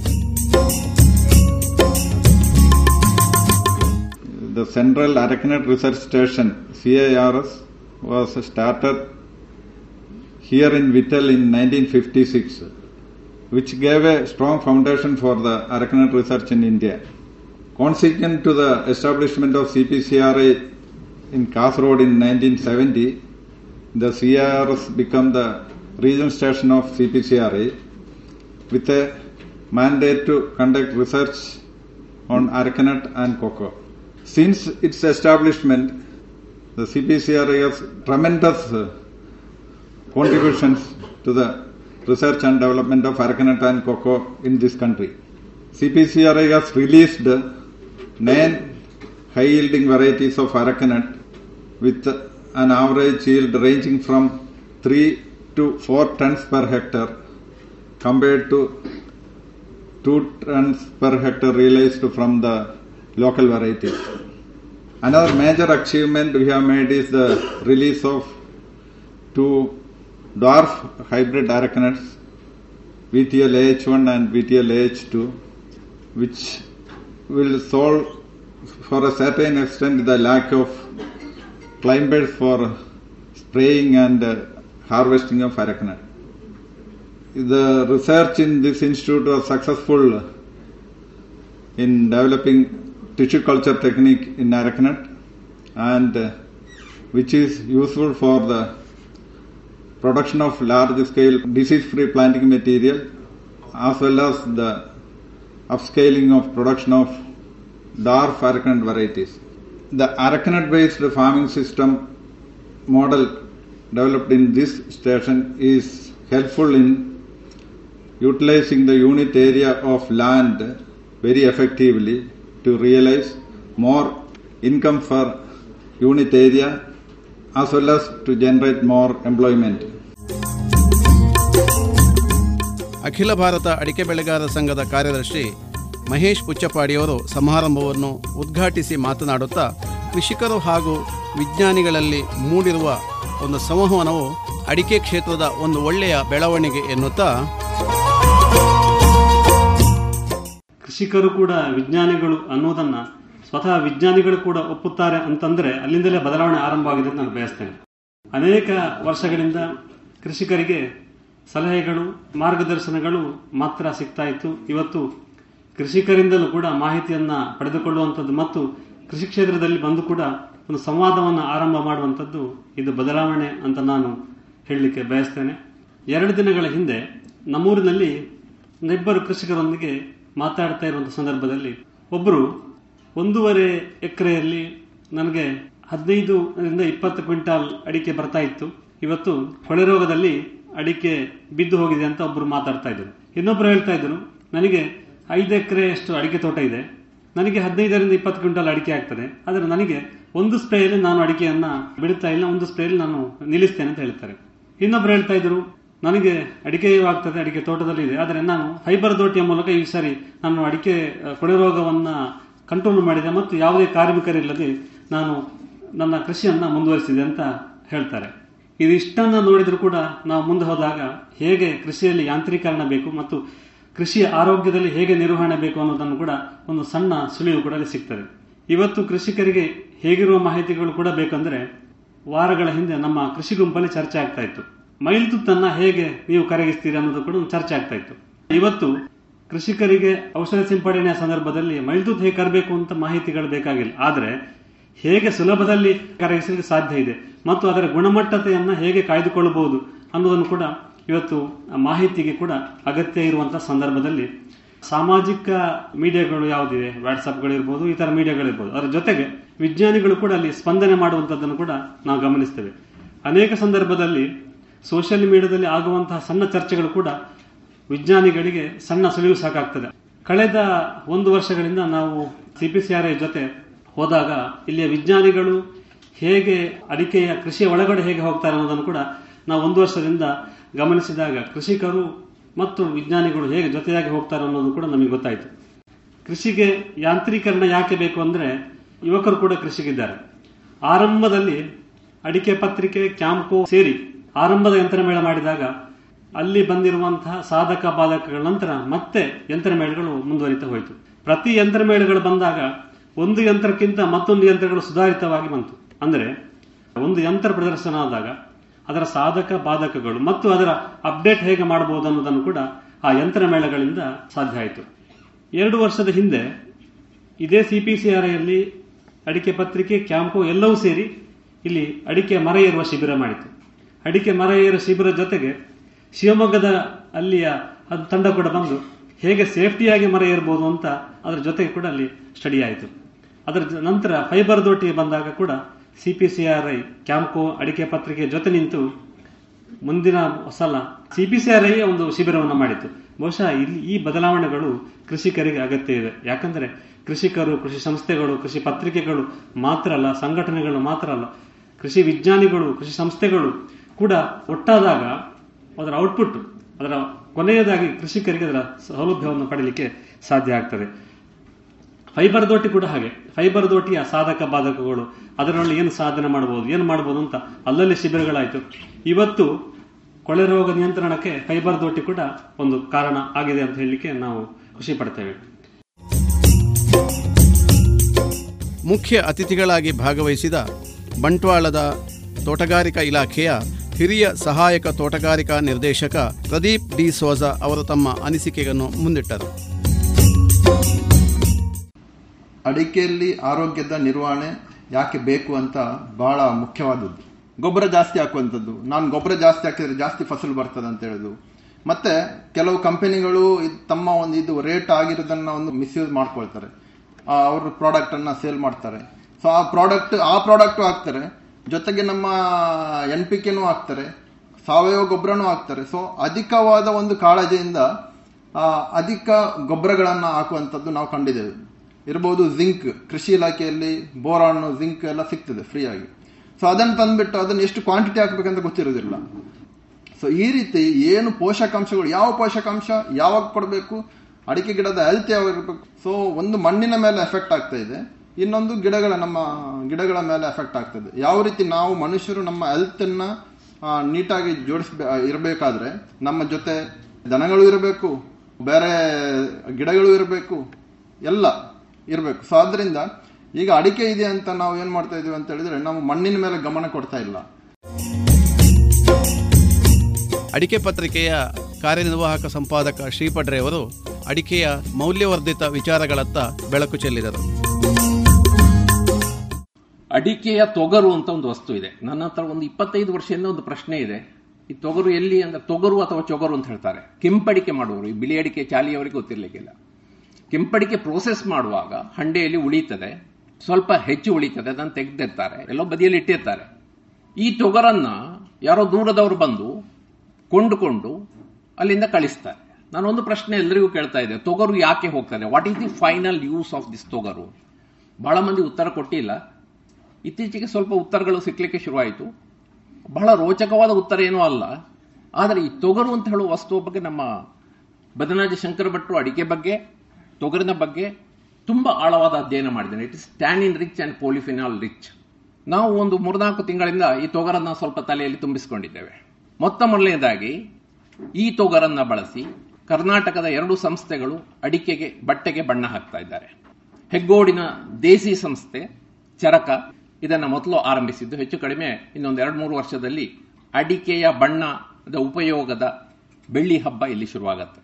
ಪ್ರಸನ್ನ ಅವರಿಗೆ ಅದರ ಪೂರ್ತಿ ಕ್ರೆಡಿಟ್ ಸಲ್ಲಬೇಕು. ವರ್ಷಕ್ಕೊಂದು ಎರಡರಿಂದ ಮೂರು ಸಾವಿರ ಲೀಟರ್ ಚೊಗರಿಯನ್ನ ಅವರು ಬಟ್ಟೆಗೆ ಬಣ್ಣ ಹಾಕುವುದಕ್ಕೆ ಬಳಸ್ತಾ ಇದ್ದಾರೆ. ಮೇಲುಕೋಟೆ ಒಂದು ಸಂಸ್ಥೆ, ಜನಪದ ಸೇವಾ ಟ್ರಸ್ಟ್, ಖಾದಿ ಬಟ್ಟೆಗೆ ಅದನ್ನು ಹಾಕ್ತಾ ಇದೆ. ಅದನ್ನು ವ್ಯಾಪಾರಿಗಳು ಕಂಡೆನ್ಸ್ ಮಾಡ್ತಾರೆ. ಕಂಡೆನ್ಸ್ ಮಾಡಿ ಹೆಚ್ಚು ಕಡಿಮೆ ಜೇನುತುಪ್ಪದ ಲೆವೆಲ್ಗೆ ಬರುತ್ತೆ. ಇವತ್ತು ನೂರಿಂದ ನೂರಿಪ್ಪತ್ತು ರೂಪಾಯಿ ಬೆಲೆ ಇದೆ ಇದಕ್ಕೆ.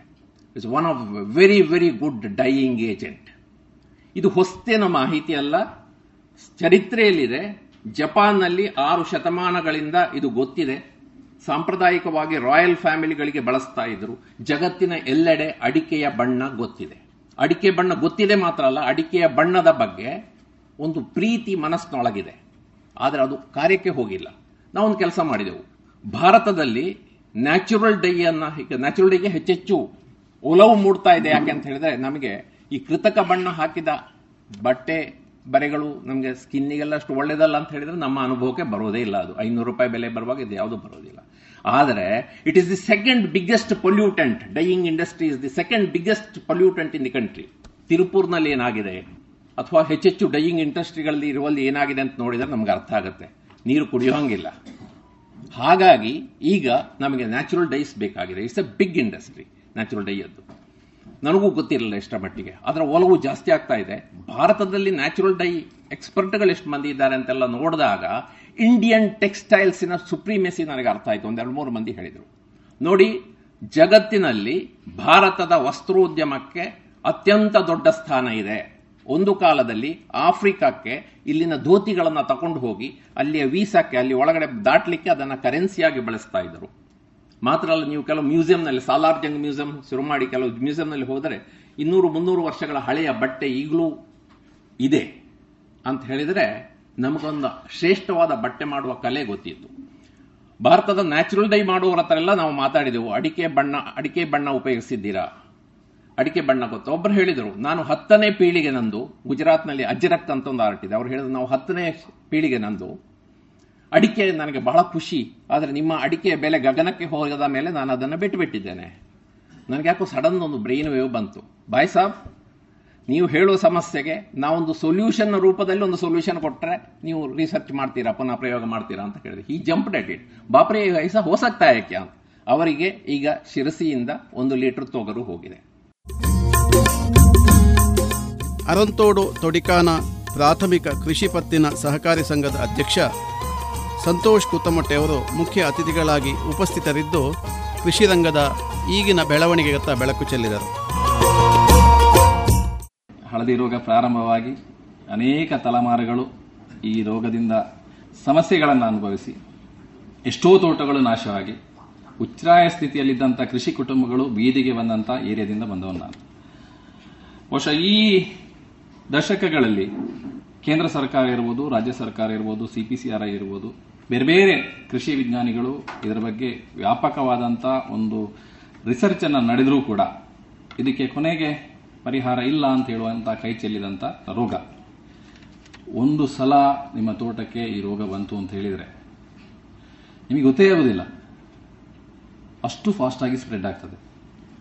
ಆಮೇಲೆ ನಿರ್ವಹಣೆ ಅಲ್ಲ ಉಳಿಸ್ಕೊಳ್ಳೋದು ಹೇಗೆ ಅಂತ ಹೇಳಿ ನಿಮಗೆ ಅಪಾಪಿತನ ಪ್ರಾರಂಭ ಆಗ್ತದೆ. ಈ ರೋಗ ನಮ್ಮಲ್ಲೇ ಉಳಿಲಿ. ನಿಮ್ಮಲ್ಲಿಗೆ ಬರೋದು ಬೇಡ ಅಂತ ಹೇಳಿ ಭಗವಂತನಲ್ಲಿ ಪ್ರಾರ್ಥಿಸ್ತಾ. ಈ ರೋಗದ ಬಗ್ಗೆ ನಮ್ಮಲ್ಲಿ ಅನೇಕರು ಅವರದೇ ಆದ ರೀತಿಯಲ್ಲಿ ಪ್ರಯತ್ನಗಳನ್ನು ಮಾಡಿದ್ದಾರೆ ರಮೇಶ್ ಅಣ್ಣ ಸೋಷಿಯಲ್ ಮೀಡಿಯಾಗಳಲ್ಲಿ ಮತ್ತು ಬೇರೆ ಬೇರೆ ವಿಷಯಗಳ ಮುಖಾಂತರ ಪ್ರಯತ್ನಗಳನ್ನು ಮಾಡಿದ್ದಾರೆ. ಸೊ ಕೊನೆಗೆ ಎಲ್ಲ ಹೋಪುಗಳನ್ನು ಕಳೆದಾಗ ನಮಗೆ ಸಿಕ್ಕಿದ್ದು ಡಾಕ್ಟರ್ ಭವಿಷ್ಯ ಅವರು. ಸರ್ಕಾರ ಕೂಡ ಕೈಚೆಲ್ಲಿ ಕೂತಿತ್ತು. ತೋಟಗಾರಿಕೆ ಇಲಾಖೆಯವರು ಹೇಳಿದ ಹಾಗೆ ಒಂದಷ್ಟು ಗ್ರಾಂಟ್ಗಳು ಬಜೆಟ್ಗಳಲ್ಲಿ ಅಲಾಟ್ ಆಗ್ತಾ ಇತ್ತು. ಇಲ್ಲಿ ಬರ್ತಾ ಇತ್ತು ಒಂದಷ್ಟು ರಿಸರ್ಚ್ಗೆ ಹೋಗ್ತಾ ಇದ್ರೆ ಒಂದಷ್ಟು ಪರ್ಯಾಯ ಬೆಳೆಗೆ ಅಂತ. ಸೊ ನಮ್ಮ ಪ್ರಯತ್ನ ಏನು ಅಂತ ಹೇಳಿದ್ರೆ ಬಂದಂತ ಗ್ರಾಂಟ್ಗಳನ್ನು ಬಳಸಿಕೊಳ್ಳೋದು ಅಷ್ಟೇ. ಇದು ಒಂದು ಹತ್ತು ವರ್ಷಗಳಿಂದ ನಡೆದು ಬಂದಂತ ಒಂದು ಪದ್ಧತಿ. ಆದರೆ, ತೋಟಗಾರಿಕೆ ಇಲಾಖೆಗಾಗ್ಲಿ ಸರ್ಕಾರಕ್ಕಾಗ್ಲಿ ಇದು ಎಷ್ಟು ಎಕರೆಯಲ್ಲಿದೆ ನಿಜವಾಗಿ ಇದು ಹಳದಿ ರೋಗ ಅಂತ ಹೇಳುವಂಥ ಬಗ್ಗೆ ವಿಷಯವೇ ಇರಲಿಲ್ಲ. ನಮ್ಮ ಸಹಕಾರಿ ಸಂಘದಿಂದ ಸುತ್ತಮುತ್ತಲಿನಂತ ಕೃಷಿಕರನ್ನ ಸೇರಿಸಿಕೊಂಡು, ನಮ್ಮ ಶಾಸಕರಂತ ಅಂಗಾರ ಅವರ ಅಧ್ಯಕ್ಷತೆಯಲ್ಲಿ ನಾವೊಂದು ಸಭೆಯನ್ನು ಕರೆದು ಆಗ ಬಹುಶಃ ಸೆಲ್ಲೋಮಣಿ ಇರಬೇಕು, ಜಿಲ್ಲಾ ಪಂಚಾಯತ್ ಸಿಇಒ. ಅವರಿಗೆ ಈ ಮ್ಯಾಟ್ರ್, ಅವರು ಅಗ್ರಿಕಲ್ಚರ್ ಬ್ಯಾಕ್ಗ್ರೌಂಡಿಂದ ಬಂದವರು. ಅವರಿಗೆ ಈ ಮ್ಯಾಟ್ರದ ಸೀರಿಯಸ್ನೆಸ್ ಗೊತ್ತಾಯಿತು. ಸೊ ಅವರು ಬಂದರು. ನಮ್ಮ ಸೊಸೈಟಿಯಲ್ಲಿ ಒಂದು ಜಾಯಿಂಟ್ ಸರ್ವೆ ಮಾಡುವಂಥ ಒಂದು ನಿರ್ಧಾರ ಮಾಡಿದರು. ಹಾರ್ಟಿಕಲ್ಚರ್ ಡಿಪಾರ್ಟ್ಮೆಂಟ್ ಗ್ರಾಮ ಪಂಚಾಯತ್ ಮತ್ತು ರೆವಿನ್ಯೂ ಡಿಪಾರ್ಟ್ಮೆಂಟ್ ಪ್ರತಿ ಗ್ರಾಮಗಳಿಗೆ ಹೋಗಿ ಆ ಗ್ರಾಮಗಳಲ್ಲಿ ಹಳದಿ ರೋಗ ಇದೆ ಅಂದ ಐಡೆಂಟಿಫಿಕೇಶನ್ ಮಾಡಿ ಎಷ್ಟು ಎಕರೆಗಳಲ್ಲಿ, ಎಷ್ಟು ಹೆಕ್ಟೇರ್ಗಳಲ್ಲಿ ಈ ರೋಗ ವ್ಯಾಪಿಸಿದೆ ಅಂತ ಹೇಳುವಂತ ಒಂದು ಜಾಯಿಂಟ್ ಸರ್ವೆಯನ್ನು ಮಾಡಿ ಒಂದು ರಿಪೋರ್ಟ್ ಅನ್ನ ಸರ್ಕಾರಕ್ಕೆ ಕೊಟ್ಟರು. ನಿಜವಾಗಿ ನಾವು ಕೂಡ ಬೆಚ್ಚಿವಿದ್ದೇವೆ, ಅಷ್ಟು ಇದೆ ಅಂತ. ಆರು ಸಾವಿರ ನಮ್ಮ ತಾಲೂಕುಗಳಲ್ಲಿ ಆರು ಸಾವಿರ ರೈತರಿಗೆ ಇದು ಇಫೆಕ್ಟ್ ಆಗಿದೆ. ಒಂದು ಲಕ್ಷದ ಇಪ್ಪತ್ತೊಂದು ಸಾವಿರ ಹೆಕ್ಟೇರ್ ಭೂಪ್ರದೇಶದಲ್ಲಿ ಇವತ್ತು ಹಳದಿ ರೋಗ ವ್ಯಾಪಿಸಿದೆ. ಇದೇನು ಅಂತ ಹೇಳಿದ್ರೆ ಈಗ ಪ್ರಾರಂಭವಾದಂತ ನಾಲ್ಕೈದು ಮರಗಳಲ್ಲ. ಎಕರೆಗಟ್ಟಲೆ ನಾಶವಾದಂತ ಫಿಫ್ಟಿ ಪರ್ಸೆಂಟ್ಗಿಂತ ಎಫೆಕ್ಟ್ ಜಾಸ್ತಿ ಆಗಿರುವಂತ ಏರಿಯಾ ಕಾಸರಗೋಡು ಸಿಪಿಸಿಆರ್ಐ ಇದರ ಪ್ರಭಾರ ನಿರ್ದೇಶಕ ಡಾಕ್ಟರ್ ರವಿ ಭಟ್ ಸಮಾರಂಭದ ಅಧ್ಯಕ್ಷತೆ ವಹಿಸಿದ್ದರು. ಸಸ್ಯದಲ್ಲಿ ಯಾವುದೇ ಗಿಡ ಇರಲಿ, ಆರೋಗ್ಯ ಅತ್ಯಂತ ಮುಖ್ಯ. ಆರೋಗ್ಯ ಅಂತ ಬರೀ ರೋಗ ಮಾತ್ರ ಅಲ್ಲ, ಮಣ್ಣಿನ ಆರೋಗ್ಯ ಸಹ ಅತ್ಯಂತ ಮುಖ್ಯ. ಹಾಗಾಗಿ ಈ ಒಂದು ಸ್ಥಿತಿಯಲ್ಲಿ ಇಂದಿನ ಒಂದು ಈ ಕಾರ್ಯಕ್ರಮ ಬಹುಶಃ ಎಲ್ಲರಿಗೂ ಉಪಯೋಗ ಆಗ್ತದೆ ಅಂತ ನಾನು ಯೋಚಿಸ್ತಾ ಇದ್ದೇನೆ. ಕೃಷಿಕರು ಮತ್ತು ವಿಜ್ಞಾನಿಗಳ ಸಂಗಮ ಆಗ್ತಾ ಇದೆ. ಹೌದು, ಈಗ ಹಲವಾರು ಈಗ ಕೆಲವು ವರ್ಷಗಳಿಂದ ಇಬ್ಬರು ಸಹ ಒಟ್ಟಿಗೆ ಕೆಲಸ ಮಾಡ್ತಾ ಇದ್ದೀವಿ. ಬಹುಶಃ ಇದರಿಂದ ನಮ್ಮ ತಾಂತ್ರಿಕತೆಗೆ ಹೆಚ್ಚು ಬೆಲೆ ಬರ್ತಾ ಇದೆ. ಅದಲ್ಲದೇ ದೋಷ ದೋಪಗಳಿದ್ರೆ ಸಹ ನಮಗೆ ನಿವಾರಣೆಗೊಳ್ಳಲಿಕ್ಕೆ ಸಹಾಯ ಆಗ್ತಾ ಇದೆ. ಹಾಗಾಗಿ ಯಾವತ್ತಿಗೂ ಸಹ ರೈತರು, ವಿಜ್ಞಾನಿಗಳು ಒಟ್ಟಿಗೆ ಕೆಲಸ ಮಾಡಿದರೆ ಅತಿ ಹೆಚ್ಚು ಲಾಭ ಪಡಲಿಕ್ಕೆ ಸಾಧ್ಯ ಆಗ್ತದೆ ನಾನು ಬೈ ತಗೋತಾ ಇದ್ದೇನೆ. ಪೋಸ್ಟ್ ಟೆಕ್ನಾಲಜಿ ಬಗ್ಗೆ ಇದೆ. ಕಾಸರಗೋಡು ಸಹ ನಮ್ಮ ಸಂಸ್ಥೆ ಕೆಲಸ ಮಾಡ್ತಾ ಇದೆ. ಆದರೆ ತೆಂಗಿನ ಬಗ್ಗೆ ಹೆಚ್ಚು ಲಕ್ಷ್ಯ ವಹಿಸ್ತಾ ಇದೆ. ಅಡಿಕೆ ಬಗ್ಗೆ ಅಷ್ಟೊಂದು ಒಟ್ಟು ಮಾಡ್ತಾ ಇಲ್ಲ. ಯಾಕಂತ ಕಾರಣ ಇದೆ. ಯಾಕಂತಂದ್ರೆ ಅಡಿಕೆಯ ಬಗ್ಗೆ ಸಂಶೋಧನೆ ಮಾಡ್ಲಿಕ್ಕೆ ಹೋದ್ರೆ ಎಲ್ಲಿ ಹಣ ಕೇಳಲು ಸಹ ಹೇಳುವಂತದ್ದು ಅಡಿಕೆ ಬಗ್ಗೆ ಹಣ ಕೊಡುವುದಿಲ್ಲ ಅಂತೇಳಿ. ಈಗಾಗಲೇ ಗೊತ್ತಾಗಬೇಕು ಎಲ್ಲರಿಗೂ ಎಷ್ಟು ಮಟ್ಟಿಗೆ ಸಮಸ್ಯೆ ಇದೆ ಅಂತೇಳಿ. ಹಾಗಾಗಿ ಕಳೆದ ವಾರ ಒಂದು ಮೀಟಿಂಗ್ ಆಗಿತ್ತು ನಮ್ಮ ಸೆಂಟ್ರಲ್ ಮಿನಿಸ್ಟರ್ ಸಂಗಡ. ಆಗದಾಗ ಅಲ್ಲಿ ಹೇಳ್ತಾ ಇದ್ರು, ಯಾವ್ದು ನಮ್ಮ ಅಡಿಕೆ ಬಗ್ಗೆ ಈಗ ಆದಷ್ಟು ಕೋರ್ಟ್ನಲ್ಲಿ ಕೇಸ್ ಇದೆ. ಅದ್ರ ಬಗ್ಗೆ ಸಂಶೋಧನೆ ಆಗಬೇಕು. ಇಲ್ಲೇ ವರ್ಲ್ಡ್ ಬಗ್ಗೆ ಸಂಶೋಧನೆ ಆಗಬೇಕು ಅದಕ್ಕೆ ಒಂದು ಕಮಿಟಿ ಮಾಡ್ತಾ ಇದ್ದಾರೆ. ಹಾಗೆ ಆ ಒಂದು ಕಮಿಟಿ ಮಾಡುವಾಗ ಅವ್ರು ಹೇಳಿದ್ದು, ನಾವೊಂದು ವರ್ಕ್ಶಾಪ್ ಮಾಡಿದ್ವಿ ಸುಮಾರು ಎರಡು ವರ್ಷ ಹಿಂದೆ ಅಡಿಕೆಯ ಹೆಲ್ತ್ ಬಗ್ಗೆ. ಅದ್ರ ಬಗ್ಗೆ ಸಹ ಒಂದು ಕಮಿಟಿ ಮಾಡಿ ಸಂಶೋಧನೆ ಮಾಡಲಿಕ್ಕೆ ಒಂದು ಅವಕಾಶ ಮಾಡೋದು ವ್ಯವಸ್ಥೆ ಮಾಡಿಕೊಡ್ತು ಹೇಳಿದ್ದಾರೆ, ಹಣ ಕೊಡ್ತೀವಿ ಅಂತ ಹೇಳಿದ್ದಾರೆ. ಬಹುಶಃ ಅದು ಬಂದ್ರೆ ಬರೋ ದಿನಗಳಲ್ಲಿ ಇದ್ರ ಬಗ್ಗೆ ಹೆಚ್ಚು ಸಂಶೋಧನೆ ಮಾಡಿ ಬಹುಶಃ ನಾವು ಅಡಿಕೆಗೆ ಒಂದು ಒಳ್ಳೆ ಸ್ಥಾನಮಾನ ಕೊಡಲಿಕ್ಕೆ ಸಾಧ್ಯ ಆಗ್ಬೋದು. ಮಾಹಿತಿ ಸಿಗಬೇಕು ಎಲ್ಲರಿಗೂ, ಚರ್ಚೆ ಆಗಬೇಕು ಅಂದ್ರೆ ಮಾತ್ರ ನಮಗೆ ಹೆಚ್ಚು ಲಾಭ ಪಡಲಿಕ್ಕೆ ಸಾಧ್ಯ ಆಗ್ತದೆ. ನಮ್ಮಲ್ಲಿಯ ಎಲ್ಲಾ ಮಾಹಿತಿಗಳು ರೈತರಿಗೆ ಹೋಗಬೇಕಾದ್ರೆ ಒಂದೆರಡು ಮೀಟಿಂಗ್ ಮಾಡಿ ಸಾಧ್ಯ ಆಗಲಿಕ್ಕಿಲ್ಲ. ಪ್ರತಿ ತಿಂಗಳು ಸಹ ಬೇರೆ ಬೇರೆ ಕಡೆ ಹೋಗಿ ಮೀಟಿಂಗ್ ಮಾಡಿದರೆ ಹೆಚ್ಚು ಜನಗಳಿಗೆ ನಮ್ಮ ಮಾಹಿತಿ ತಲುಪಲಿಕ್ಕೆ ಸಾಧ್ಯ ಆಗ್ತದೆ. ಈ ಒಂದು ವಿಷಯದಲ್ಲಿ ಕಾರ್ಯಕ್ರಮವನ್ನು ಮಾಡಲಿಕ್ಕೆ ಒಂದು ಪ್ರಯತ್ನ ಪಡ್ತೇನೆ ಅಂತ ಹೇಳಲಿಕ್ಕೆ ಇಷ್ಟಪಡ್ತೇನೆ. ಹಿರಿಯ ವಿಜ್ಞಾನಿ ನಾಗರಾಜ್ ಎನ್ ಕೆ ಸ್ವಾಗತಿಸಿದರು. ಡಾಕ್ಟರ್ ಭವಿಷ್ಯ ಅವರು ಧನ್ಯವಾದ ಸಮರ್ಪಿಸಿದರು. ಉದ್ಘಾಟನಾ ಸಮಾರಂಭದ ಬಳಿಕ ಅಡಿಕೆಯ ಸುಧಾರಿತ ತಳಿಗಳು ಮತ್ತು ಅವುಗಳ ಸಸ್ಯಾಭಿವೃದ್ಧಿ. ಈ ವಿಚಾರಗಳಲ್ಲಿ ಡಾಕ್ಟರ್ ನಾಗರಾಜ್ ಎನ್ಆರ್ ಅಡಿಕೆ ತೋಟದ ನಿರ್ವಹಣೆಯ ಬಗ್ಗೆ ಡಾಕ್ಟರ್ ಭವಿಷ್ಯ, ಅಡಿಕೆಗೆ ಬಾಧಿಸುವ ಬೇರುಹುಳ ಮೈಟ್ ತಿಗಣೆ ಮತ್ತು ಇನ್ನಿತರ ಕೀಟಗಳ ನಿರ್ವಹಣೆ ಕುರಿತು ಡಾಕ್ಟರ್ ರಾಜಕುಮಾರ್, ಅಡಿಕೆ ತೋಟದಲ್ಲಿ ಸ್ವಚ್ಛ ಕೃಷಿಯ ಪ್ರಾಮುಖ್ಯತೆ ಕುರಿತು ಮುಳ್ಳಂಕೊಚ್ಚಿ ಮುರಳಿಯವರು ತಮ್ಮ ಅನುಭವಗಳನ್ನು ಬಿಚ್ಚಿಟ್ಟರು. ಅಡಿಕೆ ಕೃಷಿಯಲ್ಲಿ ಹೊಸ ತಾಂತ್ರಿಕತೆಗಳನ್ನು ಅಳವಡಿಸಿಕೊಂಡ ರಮೇಶ್ ದೇಲಂಪಾಡಿಯವರು ತಮ್ಮ ಅನುಭವಗಳನ್ನು ವಿಶದವಾಗಿ ವಿವರಿಸಿದರು. ಬಹುತೇಕ ಯುವ ಕೃಷಿಕರು ಭಾಗವಹಿಸಿದ ವಿಚಾರ ಸಂಕಿರಣವು ಕೃಷಿಕರು ಹಾಗೂ ವಿಜ್ಞಾನಿಗಳೊಂದಿಗೆ ಒಂದು ಒಳ್ಳೆಯ ಸಂವಹನ ಏರ್ಪಟ್ಟರೆ ಯಾವ ರೀತಿಯ ವಿಚಾರಗಳು ಪ್ರಕಟವಾಗಬಹುದು ಎನ್ನುವುದಕ್ಕೆ ಈ ವಿಚಾರಗೋಷ್ಠಿ ಸಾಕ್ಷಿಯಾಯಿತು.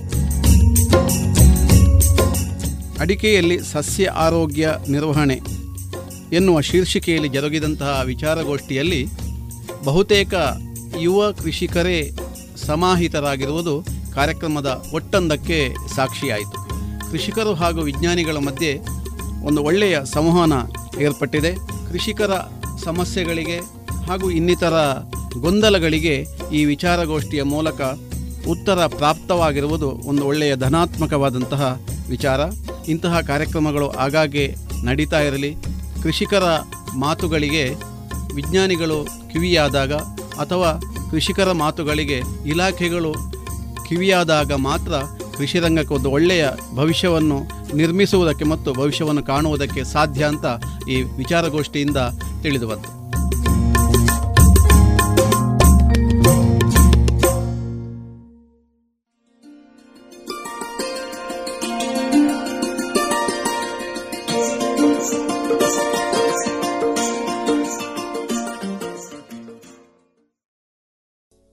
ಇದುವರೆಗೆ ಕೃಷಿ ಲೋಕದಲ್ಲಿ ವಿಟ್ಲ ಸಿಪಿಸಿಆರ್ಐನಲ್ಲಿ ಜರುಗಿದ ಕೃಷಿ ವಿಚಾರಗೋಷ್ಠಿಯ ಉದ್ಘಾಟನಾ ಸಮಾರಂಭದ ಬಾನುಲಿ ವರದಿಯನ್ನ ಕೇಳಿದಿರಿ.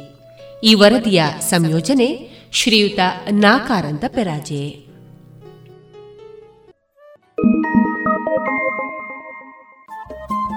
ರೇಡಿಯೋ ಪಾಂಚಜನ್ಯ ತೊಂಬತ್ತು ಬಿಂದು ಎಂಟು ಎಫ್ಎಂ ಸಮುದಾಯ ಬಾನುಲಿ ಕೇಂದ್ರ ಪುತ್ತೂರು. ಇದು ಜೀವ ಜೀವದ ಸ್ವರ ಸಂಚಾರ.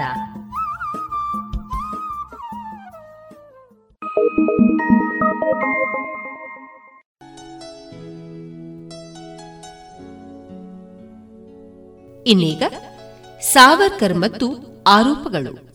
ಈ ವಿಚಾರವಾಗಿ ಪತ್ರಕರ್ತೆ ಸಂಪಾದಕರಾದ ಶ್ರೀಲಕ್ಷ್ಮಿ ರಾಜ್ಕುಮಾರ್ ಅವರಿಂದ ಮುಂದುವರಿದ ವಿಚಾರಗೋಷ್ಠಿಯನ್ನ ಕೇಳೋಣ. ಅಂಡಮಾನ್ ಜೈಲಿನಲ್ಲಿದ್ದಂತಹ ನಂದಗೋಪಾಲ್ ಬರೀಂದ್ರ ಘೋಷ್, ಶ್ರೀ ಅರವಿಂದ ಘೋಷ್ ಇರೋ ತಮ್ಮ ಬರೀಂದ್ರ ಘೋಷ್ ಅವರು ಆಮೇಲೆ ಸಚ್ಚಿಂದ್ರನಾಥ ಸಾಯಲ್ ಅವರು, ಸುಧೀರ್ ಸರ್ಕಾರ್ ಅವರು ಮತ್ತಿತರ ಅನೇಕ ತೀವ್ರಗಾಮಿ ಸ್ವಾತಂತ್ರ್ಯ ಹೋರಾಟಗಾರರು ಇದೇ ಥರದ ಪತ್ರಗಳನ್ನು ಬ್ರಿಟಿಷ್ ಸರ್ಕಾರಕ್ಕೆ ಬರೀತಾರೆ. ಆದರೆ ಸಾವರ್ಕರ್ ಅವರಿಗಿಂತ ಮುಂಚಿತವಾಗಿ ಅವರ ಬಿಡುಗಡೆ ಆಗುತ್ತೆ. ಸಾವರ್ಕರ್ ಅವರನ್ನ ಹದಿನಾಲ್ಕು ವರ್ಷ ಹಿಡಿದಿಟ್ಕೊಂಡಿದ್ರು. ಯಾಕೆಂದ್ರೆ ಹೊರಗೆ ಬಂದ್ರೆ ಸಿಂಹ ಇದು ಗರ್ಜಿಸ್ತದೆ, ತಮ್ಮನ್ನ ತಿಂದ ಹಾಕ್ತದೆ ಅಂತ ಬ್ರಿಟಿಷ್ ಸರ್ಕಾರಕ್ಕೆ ಗೊತ್ತಿತ್ತು. ಮಹಾರಾಷ್ಟ್ರದಲ್ಲಿ ದಂಗೆಗಳಾಗ್ತವೆ ಅಂತ ಖಚಿತವಾಗಿ ಗೊತ್ತಿತ್ತು ಬ್ರಿಟಿಷ್ ಸರ್ಕಾರಕ್ಕೆ. ಹಾಗಾಗಿ ಅವರನ್ನ ಅವರು ತಪ್ಪಿಸಿಕೊಂಡು ಬರೋದಕ್ಕೆ ಸಾಧ್ಯವಿಲ್ಲದಂತ ಕಾಲಾಪಾನಿಯಲ್ಲಿ ಇಟ್ಟರು ಇವರನ್ನ ಇವತ್ತು ಗುಲಾಮರು, ಹೇಡಿಗಳು ಅಂತ ಮಾತಾಡ್ತಾರೆ. ಗೋಡ್ಸೆ ವಿಚಾರದಲ್ಲಿ ಗೋಡ್ಸೆ ವಿಚಾರದಲ್ಲಿ, ಗಾಂಧಿ ಹತ್ಯೆಯ ವಿಚಾರಣೆಯ ಸಂದರ್ಭದಲ್ಲಿ ಅಂತ ನೋಡಿ ಅಷ್ಟೆಲ್ಲ ಆಗಿ ಭಾರತಕ್ಕೆ ಸ್ವಾತಂತ್ರ್ಯ ಬಂದು, ಆ ಸ್ವಾತಂತ್ರ್ಯಕ್ಕೋಸ್ಕರ ಅವರ ಇಡೀ ಇಡೀ ಕುಟುಂಬ ಸಾವರ್ಕರ್ ಅವರ ಇಡೀ ಇಡೀ ಕುಟುಂಬ ಹೇಗೆ ತ್ಯಾಗ ಬಲಿದಾನಗಳನ್ನು ಮಾಡ್ತು ಅಂತ ವೀರ್ ಸಾವರ್ಕರ್ ಅಂತ ಧನಂಜಯ್ ಕೀರ್ ಬರೆದಿರ್ತಕ್ಕಂಥ ಅಧಿಕೃತವಾದ ಪುಸ್ತಕ. ಈ ಪುಸ್ತಕದಲ್ಲಿ ಸಮಗ್ರವಾಗಿ ಇದೆ ವೀರ್ ಸಾವರ್ಕರ್ ಅವರ ಜೀವನದ ಬಗ್ಗೆ. ಅವರು ಗಾಂಧೀಜಿ ಅವರ ಜೊತೆ ಹೇಗೆ ಒಡನಾಡಿದ್ರು ರತ್ನಗಿರಿಗೆ ಭೇಟಿ ನೀಡಿರ್ತಕ್ಕಂಥ ಸಂದರ್ಭದಲ್ಲಿ ಗಾಂಧೀಜಿ ಅವರು ಸಾವರ್ಕರ್ ಅವರ ಮನೆಗೆ ಬರ್ತಾರೆ. ಅವರ ಪತ್ನಿ ಕಸ್ತೂರ್ಬಾ ಅವರು, ಗಾಂಧೀಜಿ ಅವರ ಪತ್ನಿ ಕಸ್ತೂರ್ಬಾ ಅವರು ಕೂಡ ಅವ್ರ ಜೊತೆಗೆ ಬರ್ತಾರೆ. ಇವ್ರ ಮನೆಗೆ ಬಂದು ಕಾಫಿ ತಿಂಡಿ ತಿಂದು ಮಾತನಾಡಿ, ಒಡನಾಡಿ ಹೋಗ್ತಾರೆ. ಅಂಬೇಡ್ಕರ್ ಅವರ ಜೊತೆಗೂ ಕೂಡ ಅದೇ ರೀತಿಯ ಬಾಂಧವ್ಯ ಇತ್ತು ಅಂತ. ಸೊ ಆ ಎಲ್ಲ ವಿಚಾರಗಳನ್ನು ಈ ಧನಂಜಯ ಕೀರ್ ಅವರ ವೀರ್ ಸಾವರ್ಕರ್ ಅನ್ನೋ ಪುಸ್ತಕ ಅಡ್ರೆಸ್ ಮಾಡುತ್ತೆ.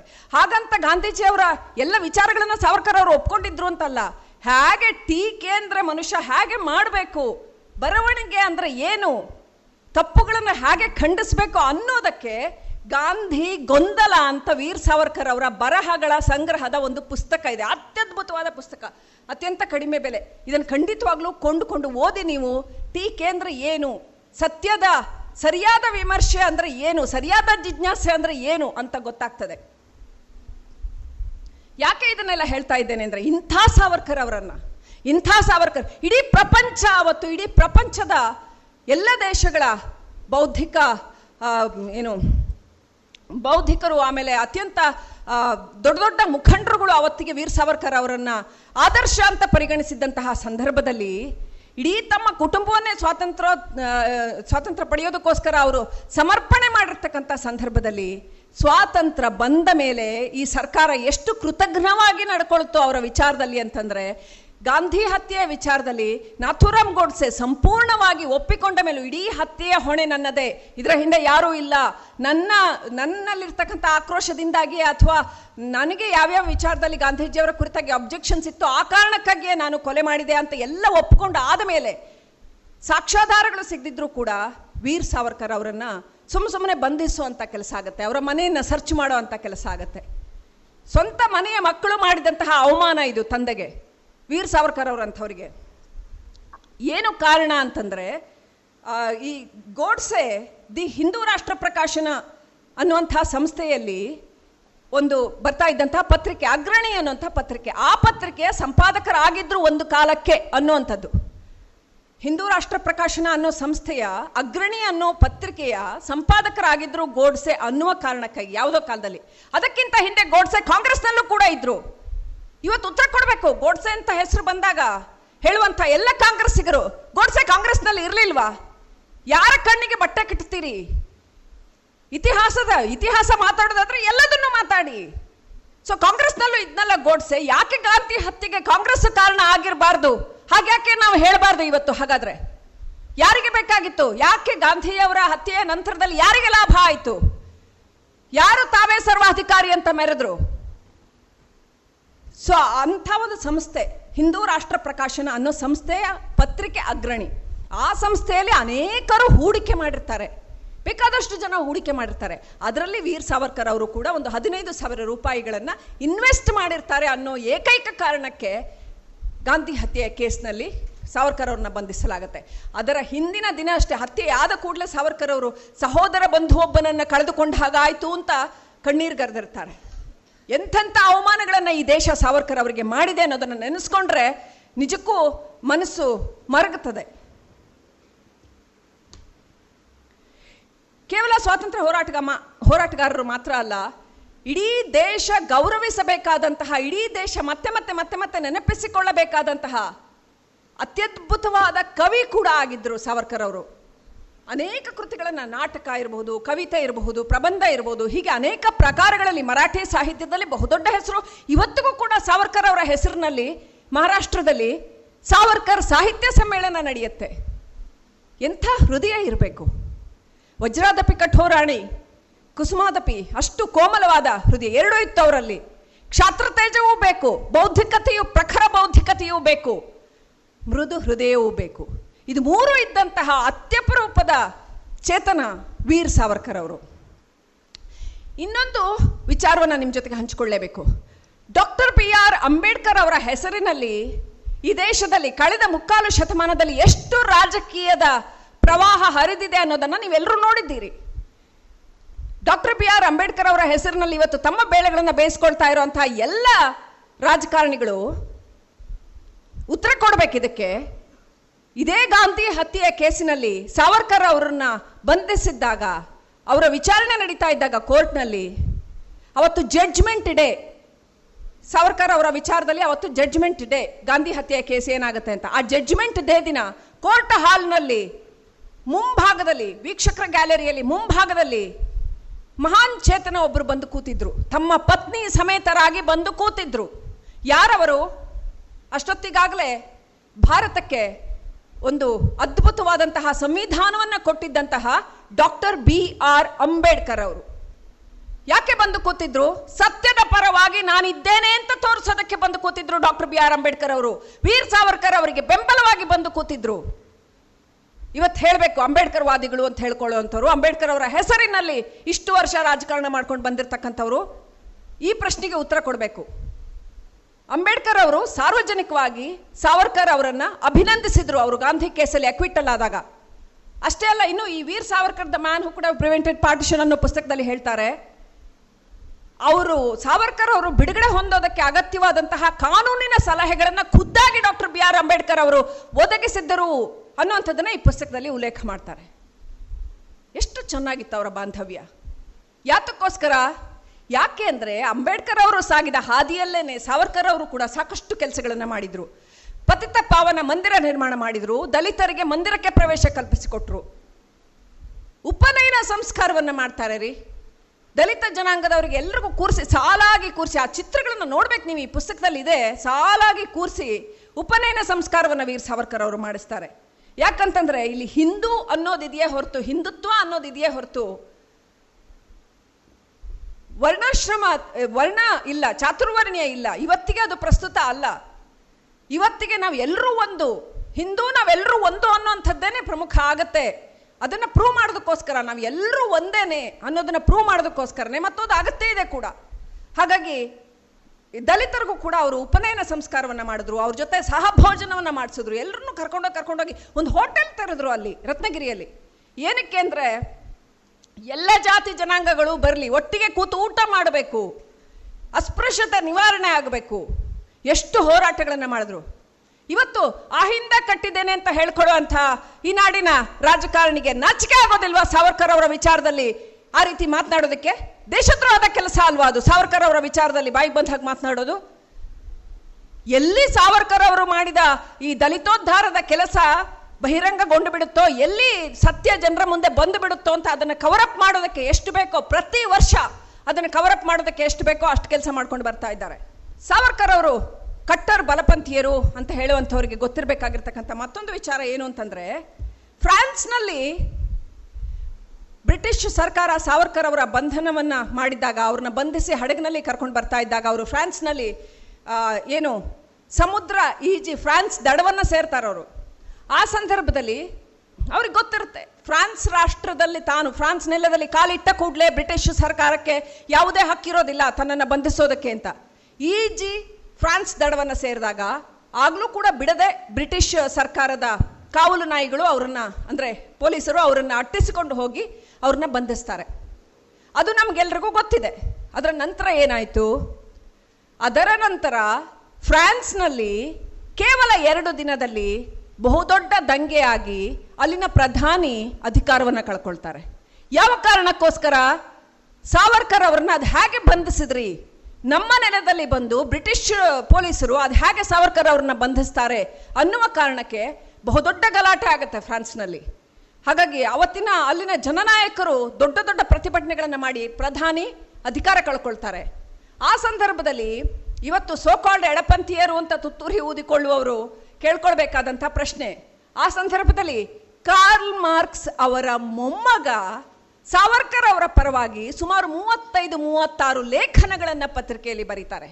ಮೂವತ್ತೈದು, ಮೂವತ್ತಾರು ಲೇಖನಗಳನ್ನು ವೀರ್ ಸಾವರ್ಕರ್ ಅವರ ಪರವಾಗಿ ಯಾರು? ಇವತ್ತು ಎಡಚರು ಅಂತ ಏನು ಹೇಳ್ಕೊಳ್ತಾ ಇದ್ದಾರೆ, ಇವರ ಆರಾಧ್ಯ ದೈವ ಕಾರ್ಲ್ ಮಾರ್ಕ್ಸ್ ಅವರ ಮೊಮ್ಮಗ ಬರೀತಾರೆ. ಹೇಗೆ ಸಾವರ್ಕರ್ ಅವರ ಬಂಧನ ತಪ್ಪು ಇಲ್ಲಿ? ಹೇಗೆ ಅದು ಏನು ಸರ್ಕಾರದ ಕಾನೂನುಗಳಿಗೆ ವಿರೋಧ. ಹೇಗೆ ಫ್ರಾನ್ಸ್ನ ನೆಲದ ಕಾನೂನುಗಳಿಗೆ ಅದು ವಿರೋಧ ಅಂತ ಬರೀತಾರೆ. ಸಾವರ್ಕರ್ ಶುಡ್ ಬಿ ಅಕ್ವಿಟೆಡ್ ಅನ್ನೋ ಅರ್ಥದಲ್ಲಿ. ಸೊ ಅದರ ಸಂಪೂರ್ಣ ಪತ್ರಗಳ ಕನ್ನಡ ಅನುವಾದ ಲಭ್ಯ ಇದೆ. ಸಾವರ್ಕರ್ ಬಂಧನ, ಫ್ರಾನ್ಸ್ ಸ್ಪಂದನ ಅನ್ನುವಂಥದ್ದು. ಬೇಕಾದಷ್ಟು ಮಟೀರಿಯಲ್ ಇದೆ. ಓದ್ತೀನಿ ಅಂತ ಹೇಳುವವರಿಗೆ ಬೇಕಾದಷ್ಟು ಇವತ್ತು ಥ್ಯಾಂಕ್ಫುಲಿ ಬೇಕಾದಷ್ಟು ಮಟೀರಿಯಲ್ ಇದೆ. ಸೊ ನಾವು ಇದನ್ನು ಹೊರ ಜಗತ್ತಿಗೆ ತಗೊಂಡು ಹೋಗಿ ಯಾಕೆ ಇಷ್ಟು ಸಾವರ್ಕರ್ ಅವರ ವಿಚಾರದಲ್ಲಿ ವಿವಾದಗಳಾಗ್ತವೆ ಗೊತ್ತಾ? ಮೊದಲನೇದಾಗಿ ಪತ್ರಿಕೋದ್ಯಮದಲ್ಲಿ ಕೆಲಸ ಮಾಡುವ ಪತ್ರಕರ್ತರುಗಳಿಗೆ ಸಾವರ್ಕರ್ ಅವರ ಕುರಿತಾದ ಜ್ಞಾನ ಇಲ್ಲ. ಸಾವರ್ಕರ್ ಅವರ ಇತಿಹಾಸ ಆಗಲಿ, ಅವರ ಜೀವನದ ಮಜಲುಗಳಾಗಲಿ ಗೊತ್ತಿಲ್ಲ. ತಿಳ್ಕೊಳ್ಳುವಂಥ ಪ್ರಯತ್ನವನ್ನು ಕೂಡ ಅವ್ರು ಮಾಡ್ತಾ ಇಲ್ಲ. ಬಲವಂತವಾಗಿ ಓದಿಸ್ಬೇಕು ಅವರಿಗೆ ಅಂತೀನಿ ನಾನು. ಖಂಡಿತವಾಗ್ಲೂ ನನ್ನ ಸ್ನೇಹಿತರೆ ಅವರೆಲ್ಲರೂ ಕೂಡ. ಖಂಡಿತವಾಗ್ಲೂ ನಾನು ನಾನು ಏನು ಯೋಚನೆ ಮಾಡ್ಕೊಂಡು ಬಂದೆ ಅಂತಂದ್ರೆ, ಈ ವರ್ಷದಿಂದ ಮುಂದಿನ ವರ್ಷ ಸಾವರ್ಕರ್ ಜಯಂತಿ ಅಷ್ಟೊತ್ತಿಗೆ ನಾವು ನೀವೆಲ್ಲರೂ ಸೇರಿ ಮೊತ್ತ ಮೊದಲನೇದಾಗಿ ಈ ಪತ್ರಿಕೋದ್ಯಮಿಗಳಿಗೆ ಪುಸ್ತಕಗಳನ್ನು ಕೊಟ್ಟು, ಅಣ್ಣ ಸ್ವಲ್ಪ ದಯಮಾಡಿ ಸಾವರ್ಕರ್ ಅವರ ಕುರಿತಾಗಿ ಓದ್ಕೊಳ್ಳಿ ಅಂತ, ಕೈ ಮುಗಿದು ಕೇಳ್ಕೊಳ್ಳೋಣ, ಓದಿಸೋಣ ಅಂತ ನಿರ್ಧಾರ ಕೈಗೊಂಡಿದ್ದೇನೆ. ಎರಡನೇದಾಗಿ ಅವ್ರ ಬಗ್ಗೆ ಮಾತನಾಡ್ತಾ ಇರ್ತಕ್ಕಂಥ ರಾಜಕಾರಣಿಗಳು. ಅವರಿಗೆ ನೀವು ಎಲ್ಲೇ ಸಿಕ್ಕಲಿ ಈ ರಾಜಕಾರಣಿಗಳು ಎಲ್ಲೇ ಸೋಷಿಯಲ್ ಮೀಡಿಯಾದಲ್ಲಿ ಇವತ್ತು ನಾವು ಎಲ್ಲಿ ಬೇಕಾದರೂ ವಿ ವಾಯ್ಸ್ ಆರ್ ವಾಯ್ಸಸ್ ಎಲ್ಲಿ ಬೇಕಾದರೂ ನಾವು ಕೇಳ್ಬೋದು. ದೊಡ್ಡ ಮಟ್ಟದಲ್ಲಿ ಧ್ವನಿ ಎತ್ತಿ, ಸಾವರ್ಕರ್ ಅವರ ಬಗ್ಗೆ ಮಾತನಾಡಿದ್ರೆ ಒಂದು ಕಮೆಂಟ್ ಬಂದರೆ ನೀವು ಹತ್ತು ಕಮೆಂಟ್ ಬರೀರಿ. ಅದು ಯಾರ ಪೇಜ ಇರ್ಬೋದು, ಯಾವ ದೊಡ್ಡ ದೊಡ್ಡ ರಾಜಕಾರಣಿಯ ಪೇಜ ಇರ್ಬೋದು, ಅವರಿಗೆ ಪ್ರಶ್ನೆಗಳನ್ನು ಕೇಳಿ. ಯಾಕೆ ಸಾವರ್ಕರ್ ವಿಚಾರದಲ್ಲಿ ಇಷ್ಟು ಹಿಪಾಕ್ರಸಿ ಮಾಡ್ತೀರಿ ನೀವು ಅಂತ ಕೇಳಿ. ಅದಕ್ಕೆ ಬೇಕಾಗಿರ್ತಕ್ಕಂಥ ಎಲ್ಲ ಪ್ರೂಫ್ ಎಲ್ಲ ಆಕರ ನಿಮಗೆ ಈ ಪುಸ್ತಕದಲ್ಲಿ ಸಿಗುತ್ತದೆ.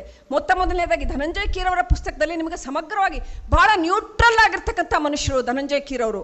ಅವರೇನೋ ಬಲಪಂಥೀಯರೋ ಎಡಪಂಥೀಯರು ಯಾವುದೋ ಅಲ್ಲ. ಬಹಳ ನ್ಯೂಟ್ರಲ್ ಆಗಿ, ಅತ್ಯಂತ ಕಟುವಾಗಿ ಸಾವರ್ಕರ್ ಅವರ ಜೀವನವನ್ನು ವಿಮರ್ಶೆಗೊಳಪಡಿಸಿದ್ದಾರೆ. ಸೊ ಆ ಪುಸ್ತಕದಲ್ಲೂ ಸಿಗುತ್ತೆ.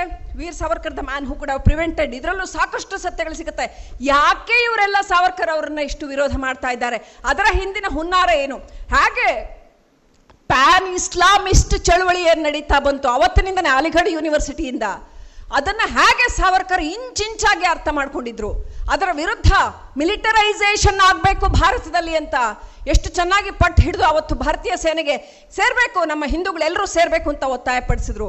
ಸೊ ಇವತ್ತು ಸಾವರ್ಕರ್ ವಿರೋಧದ ಹಿಂದೆ ಎಷ್ಟು ದೊಡ್ಡ ಹುನ್ನಾರ ಇದೆ, ಎಷ್ಟು ದೊಡ್ಡ ಇವತ್ತು ಕೂಡ ಮತ್ತೆ ದೇಶ ಒಡೆದು ಉರ್ದುಸ್ತಾನ್ ಮಾಡುವ ಹುನ್ನಾರ ಇದೆ, ಇದೆಲ್ಲವೂ ನಿಮಗೆ ತಿಳಿತದೆ. ನೋಡಿ, ನೇತಾಜಿ ಸುಭಾಷ್ ಚಂದ್ರ ಬೋಸ್ ಮತ್ತು ಸಾವರ್ಕರ್ ಅವರ ನಡುವಿನ ಸಂಬಂಧ ಹೇಗಿತ್ತು ಅನ್ನೋದ್ರ ಬಗ್ಗೆ ಒಂದು ಪುಸ್ತಕ ಬರೀಬಹುದು. ಅಷ್ಟರ ಮಟ್ಟಿಗೆ ವಿಚಾರಗಳಿದೆ. ಸಾವಿರದ ಎಂಟುನೂರ ಐವತ್ತೇಳು ಭಾರತ ಸ್ವಾತಂತ್ರ್ಯ ಸಂಗ್ರಾಮ ಪುಸ್ತಕ ಬಂತಲ್ಲ? ಏಯ್ಟೀನ್ ಫಿಫ್ಟಿ ಸೆವೆನ್ ಮೊದಲ ಭಾರತ ಸ್ವಾತಂತ್ರ್ಯ ಸಂಗ್ರಾಮದ ಪುಸ್ತಕ ಇಪ್ಪತ್ತೊಂದನೇ ವಯಸ್ಸಿನಲ್ಲಿ ಸಾವರ್ಕರ್ ಏನು ಬರೆದ್ರು, ಆ ಪುಸ್ತಕವನ್ನ ನೇತಾಜಿ ಅವರ ಇಂಡಿಯನ್ ನ್ಯಾಷನಲ್ ಆರ್ಮಿಯಲ್ಲಿ ಭಗವದ್ಗೀತೆಯಂತೆ ಬೋಧಿಸಲಾಗ್ತಾ ಇತ್ತು. ಭಗವದ್ಗೀತೆಯಂತೆ ಬೋಧಿಸಲಾಗ್ತಾ ಇತ್ತು.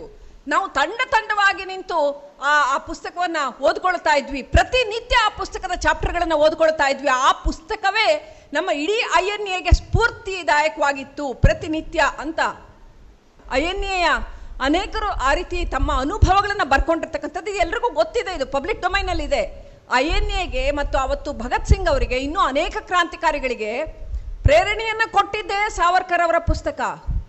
ಅವ್ರನ್ನೆಲ್ಲ ಮತ್ತೆ ಒಂದು ಹಂತದಲ್ಲಿ ಸುಭಾಷ್ ಚಂದ್ರ ಬೋಸ್ ಅವರು ಹೊರಗಡೆ ಹೋಗಬೇಕು, ವಿದೇಶಕ್ಕೆ ಹೋಗಬೇಕು, ಒಂದು ಸೇನೆಯನ್ನು ಕಟ್ಟಬೇಕು ಅಂತ ನಿರ್ಧಾರ ಮಾಡೋದಕ್ಕೆ ಮುಂಚೆ ಸಾವರ್ಕರ್ ಅವ್ರನ್ನ ಭೇಟಿಯಾಗಿ, ಇಲ್ಲೇನು ಮಾಡ್ತಾ ಇದ್ದೀನಿ ನೀನು? ಇಲ್ಲಿ ಕೂತ್ಕೊಂಡು ಏನು ಮಾಡ್ತಾ ಇದ್ದೀನಿ ನೀನು? ಸುಮ್ಮನೆ ವ್ಯರ್ಥ ಆಗ್ತದೆ ಜೀವನ ಅಂತ ಸಾವರ್ಕರ್ ಅವರು ಸುಭಾಷ್ ಚಂದ್ರ ಬೋಸ್ರಿಗೆ ಹೇಳಿದರು. ಹಾಗಾಗಿ ಅವರು ಹೊರಗಡೆ ಹೋಗಿ ಸೈನ್ಯಕ್ಕೆ ನೀನು ಮಾಡುವಂಥ ಕೆಲಸ ದೊಡ್ಡದಿದೆ ಅಂತ ಸಾವರ್ಕರ್ ಅವರು ಮಾರ್ಗದರ್ಶನ ಮಾಡಿದ್ರಿಂದಲೇ ಹೊರಗಡೆ ಹೋಗಿ ಅವರು ಸೈನ್ಯವನ್ನು ಕಟ್ಟಿದ್ರು ಅಂತ ಸಾಕಷ್ಟು ನಿಮಗೆ ಮಾಹಿತಿ ಸಿಗ್ತದೆ. ಅಷ್ಟು ಚೆನ್ನಾಗಿದ್ದಂಥವರು, ಐ ಎನ್ ಎಗೆ ಎಲ್ಲ ಥರದಲ್ಲೂ ಬೆಂಬಲವಾಗಿದ್ದಂಥವರು, ಯಾಕೆ ಐಎನ್ಎಗೆ ವಿರೋಧಿ ಆಗ್ತಾರೆ? ಆಕ್ಚುಲಿ ನಡೆದಿದ್ದು ಏನು ಅಂತಂದರೆ, ಆ ಸಂದರ್ಭದಲ್ಲಿ ಸಾವಿರದ ಒಂಬೈನೂರ ನಲವತ್ತರಲ್ಲಿ ಜಿನ್ನಾ ಘೋಷಣೆ ಮಾಡ್ತಾರೆ. ಏನು ಅಂತಂದರೆ, ಪ್ರತ್ಯೇಕ ಪಾಕಿಸ್ತಾನ ಬೇಕು ಅನ್ನುವಂಥದ್ದು ಆಲ್ರೆಡಿ ಎಷ್ಟೋ ವರ್ಷಗಳಿಂದ ನಡೀತಾ ಇರ್ತಕ್ಕಂಥ ಒಂದು ಚಳುವಳಿ ಆಗುತ್ತೆ. ಅವ್ರು ಹೇಳ್ತಾರೆ, ನಮ್ಮ ಇಸ್ಲಾಂ ಬಾಂಧವರೆಲ್ಲ ಸೈನ್ಯಕ್ಕೆ ಸೇರ್ಕೊಳ್ಳಿ, ಭಾರತೀಯ ಸೈನ್ಯಕ್ಕೆ. ಪಾಕಿಸ್ತಾನ ಪ್ರತ್ಯೇಕ ಆದಾಗ ನೀವೆಲ್ಲರೂ ಪಾಕಿಸ್ತಾನದ ಸೈನಿಕರಾಗ್ತೀರಿ ಅಂತ. ಇದನ್ನು ಕೇಳಿದ್ದಂತಹ ಸಾವರ್ಕರ್ ಅವರಿಗೆ ಇವರ ಹುನ್ನಾರ ಏನು ಅನ್ನೋದು ಬಹಳ ಚೆನ್ನಾಗಿ ಅರ್ಥ ಆಗುತ್ತೆ. ಪಾರ್ಟಿಷನ್ ಆಗೋ ಸಂದರ್ಭದಲ್ಲಿ ಗಾಂಧೀಜಿ ಆ ಸಂದರ್ಭದಲ್ಲಿ ನಮ್ಮ ದೇಶಕ್ಕೆ ಮಿಲಿಟರಿನೇ ಬೇಡ ಅಂತ ಹೇಳಿದ್ರು ಅನ್ನೋಂಥ ಒಂದು ಉಲ್ಲೇಖ ಕೂಡ ಸಿಗತ್ತೆ ಕೆಲವು ಪುಸ್ತಕಗಳಲ್ಲಿ. ಸೊ ಪಾರ್ಟಿಷನ್ ಆದಂಥ ಸಂದರ್ಭದಲ್ಲಿ ಇದೆಲ್ಲ ಬಹಳ ದೊಡ್ಡ ರಾಜಕೀಯ ಸೂಕ್ಷ್ಮಗಳು ಮಕ್ಕಳೇ. ಖಂಡಿತ ನಾವು ಅರ್ಥ ಮಾಡ್ಕೋಬೇಕು. ಮುಂದೆ ಈ ದೇಶದ ಮುಂದಿನ ಜನಾಂಗ ನೀವು. ದೇಶ ವಿಭಜನೆಯ ಸಂದರ್ಭದಲ್ಲಿ ಅತ್ಯಂತ ಹೆಚ್ಚಿನ ಸಂಖ್ಯೆಯಲ್ಲಿ, ದೊಡ್ಡ ಸಂಖ್ಯೆಯಲ್ಲಿ ಭಾರತೀಯ ಮಿಲಿಟರಿಯಲ್ಲಿ ಇದ್ದಂಥವರು ಮುಸ್ಲಿಮರು. ಸೊ ಪಾಕಿಸ್ತಾನ ಫಾರ್ಮ್ ಆದಾಗ ಹೆಚ್ಚಿನ ಸಂಖ್ಯೆಯಲ್ಲಿ ಪಾಕಿಸ್ತಾನ ಆರ್ಮಿಗೆ ದೊಡ್ಡ ಸಂಖ್ಯೆಯಲ್ಲಿ ಮುಸ್ಲಿಮರು ಹೋದರು. ಮತ್ತು ಭಾರತದ ಸೈನ್ಯದಲ್ಲೂ ಕೂಡ ಹೆಚ್ಚಿನ ಸಂಖ್ಯೆಯಲ್ಲಿ ಮುಸ್ಲಿಮರೇ ಇದ್ದರು ಪಾಕಿಸ್ತಾನ ಸಾವಿರದ ಒಂಬೈನೂರ ನಲವತ್ತೇಳರಲ್ಲಿ ಫಾರ್ಮ್ ಆಗುತ್ತೆ. ಫಾರ್ಮ್ ಆದ ತಕ್ಷಣ ಅದು ಮಾಡಿದ ಮೊದಲ ಕೆಲಸ ಏನಿರಬಹುದು ಹೇಳಿ? ಪಾಕಿಸ್ತಾನ ರಚನೆ ಆದ ತಕ್ಷಣ ಮಾಡಿದ ಮೊದಲ ಕೆಲಸ ಏನು? ಹೆತ್ತ ತಾಯಿಯ ಹೊಟ್ಟೆಗೆ ಚೂರಿ ಹಾಕೋದು. ಅಂದರೆ ಭಾರತದ ಮೇಲೆ ಯುದ್ಧ ಸಾರಿದ್ರು. ಅಕಸ್ಮಾತ್ ಅವತ್ತು ಸಾವರ್ಕರ್ ಅವರು ಹಿಂದೂಗಳನ್ನ ಪ್ರೇರೇಪಿಸಿ ದೊಡ್ಡ ಸಂಖ್ಯೆಯಲ್ಲಿ ನೀವು ಮಿಲಿಟರಿಗೆ ಸೇರ್ಕೋಬೇಕು ಅಂತ ಹೇಳದೆ ಹೋಗಿದ್ದಿದ್ರೆ ಭಾರತದ ಸೈನ್ಯದಲ್ಲಿ ದೊಡ್ಡ ಸಂಖ್ಯೆಯಲ್ಲಿ ಇದ್ದಂತಹ ಮುಸಲ್ಮಾನರು ಒಂದು ವೇಳೆ ಪಾಕಿಸ್ತಾನದ ಪರವಾಗಿ ಏನಾದರೂ ನಿಂತು ಬಿಟ್ಟಿದ್ದಿದ್ರೆ ಭಾರತ ಅವತ್ತು ಸೋತು ಶರಣಾಗ್ತಿತ್ತಲ್ವಾ? ಇಡೀ ಭಾರತ ಪ್ಯಾನ್ ಇಸ್ಲಾಮಿಕ್ ಮೂವ್ಮೆಂಟಿನ ಅಡಿಯಲ್ಲಿ ಬಂದ್ಬಿಡ್ತಾ ಇತ್ತಲ್ವಾ? ಎಂಥ ಅನಾಹುತ ಆಗ್ತಾ ಇತ್ತು? ಅಷ್ಟೇ ಅಲ್ಲ, ಸಾವರ್ಕರ್ ಅವರು ಉಲ್ಲೇಖ ಮಾಡ್ತಾರೆ. ಏನು ಅಂತಂದ್ರೆ ದಕ್ಷಿಣದಲ್ಲಿ ಶ್ರೀವಿದ್ಯಾರಣ್ಯರು ವಿಜಯನಗರ ಸಾಮ್ರಾಜ್ಯವನ್ನು ಕಟ್ಟಿದಾಗ ಆ ಸಾಮ್ರಾಜ್ಯದ ಸೋಲಿಗೆ ಏನು ಕಾರಣ? ನಾವು ಇತಿಹಾಸದಿಂದ ಪಾಠ ಕಲಿಬೇಕು ಇವತ್ತು ಕೂಡ. ಏನು ಕಾರಣ? ಇಲ್ಲಿದ್ದಂತಹ ಜನಗಳೇ ಮುಸ್ಲಿಮರಿಗೆ ಸಹಾಯ ಮಾಡಿದ್ರು, ದಾಳಿಕೋರರಿಗೆ ಸಹಾಯ ಮಾಡಿದ್ರು. ಇಲ್ಲಿ, ಇಲ್ಲಿನ ಸೈನ್ಯದೊಳಗಿದ್ದ ಮುಸ್ಲಿಮರು ಕೂಡ ಅವ್ರಿಗೆ ಸಹಾಯ ಮಾಡಿದ್ರು. ಅಂಥದ್ದೇ ಇತಿಹಾಸ ಮರುಕಳಿಸದಿರಲಿ ಅಂತ ಸಾವರ್ಕರ್ ಅವರು ಎಂಥ ಮುನ್ನೋಟ, ಎಂಥ ದೂರದೃಷ್ಟಿ ನೋಡಿ ಅವತ್ತೇನೆ. ಮಿಲಿಟರೈಸೇಷನ್ಗೆ ಹೆಚ್ಚಿನ ಒತ್ತು ಕೊಟ್ಟರು ಹೆಚ್ಚಿನ ಹಿಂದೂಗಳು ಸೇನೆ ಸೇರ್ಕೊಳ್ಳಿ, ಭಾರತದ ಸೇನೆ ಸೇರ್ಕೊಳ್ಳಿ ಅಂತ ಹೇಳಿದ್ರು ಅಷ್ಟೇ ಹೊರತು ಯಾವುದೇ ಥರದಲ್ಲೂ ಅವರು ಇಂಡಿಯನ್ ನ್ಯಾಷನಲ್ ಆರ್ಮಿಯ ವಿರೋಧವಾಗಿ ಇರಲಿಲ್ಲ. ಇದು ನಿಜವಾದ ಇತಿಹಾಸ. ಸೊ ದಯವಿಟ್ಟು ಇದ್ರ ಬಗ್ಗೆ ಮಾತನಾಡೋಣ, ಇನ್ನು ಹೆಚ್ಚು ಹೆಚ್ಚು. ಈಗಾಗಲೇ ನಾನು ಹೇಳಿದ ಹಾಗೆ, ಒಬ್ಬ ಸಾವರ್ಕರ್, ಕೇವಲ ಒಬ್ಬ ಸಾವರ್ಕರ್ ಅಲ್ಲ, ಭಾರತಕ್ಕೆ ಇನ್ನೂ ಚಾಲೆಂಜ್ಗಳು ಬಹಳಷ್ಟು ಇದೆ. ಪುತ್ತೂರಿನ ವಿವೇಕಾನಂದ ಕಾಲೇಜಿನಿಂದಲೇ ಮೊತ್ತ ಮೊದಲನೇದಾಗಿ. ಹತ್ತು ಜನ ಕನಿಷ್ಠ ಹತ್ತು ಜನ ಸಾವರ್ಕರ್ಗಳು ಈ ದೇಶಕ್ಕೆ ಕೊಡುಗೆಯಾಗಿ ಬರಲಿ. ನಮಸ್ಕಾರ. ಇದುವರೆಗೆ ಶ್ರೀ ಲಕ್ಷ್ಮೀ ರಾಜ್ಕುಮಾರ್ ಅವರಿಂದ ಸಾವರ್ಕರ್ ಮತ್ತು ಆರೋಪಗಳು. ಈ ವಿಚಾರವಾಗಿ ವಿಚಾರಗೋಷ್ಠಿಯನ್ನ ಕೇಳಿದಿರಿ. ಇನ್ನೀಗ ಮಧುರ ಗಾನ ಪ್ರಸಾರಗೊಳ್ಳಲಿದೆ.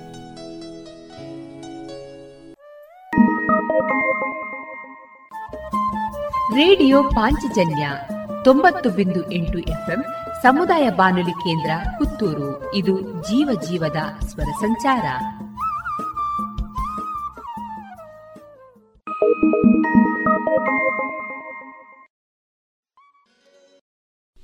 ಇನ್ನು ಮುಂದೆ ಮಧುರ ಗಾನ ಪ್ರಸಾರವಾಗಲಿದೆ.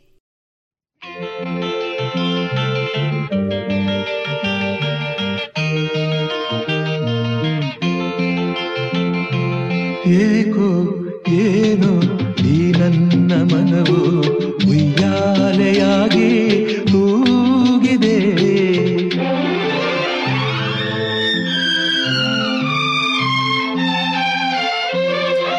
ಏಕೋ ಏನೋ ಈ ನನ್ನ ಮನವು ಉಯ್ಯಾಲೆಯಾಗಿ ತೂಗಿದೆ ಎಂದು ಕಾಣೆ ನೂರೆಂಟು ಬಯಕೆ ಎಂದು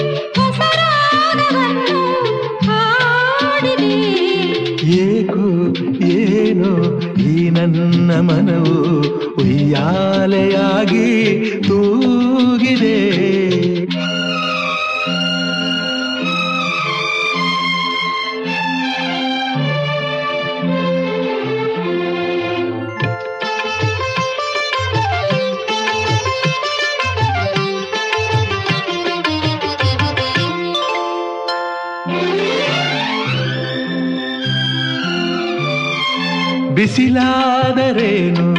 ಮಳೆಯಾದರೇನು? ಹಿಂದೆ ಕೊನ ಕಾಣೆ ಹಾಯಾಗಿದೆ.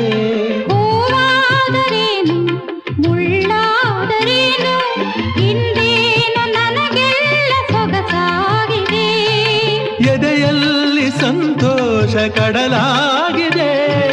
ಎದೆಯಲ್ಲಿ ಸಂತೋಷ ಕಡಲಾಗಿದೆ ಆಸೆ ಕುಣಿದಾಡಿದೆ ಏಕೋ ಏನೋ ಏನು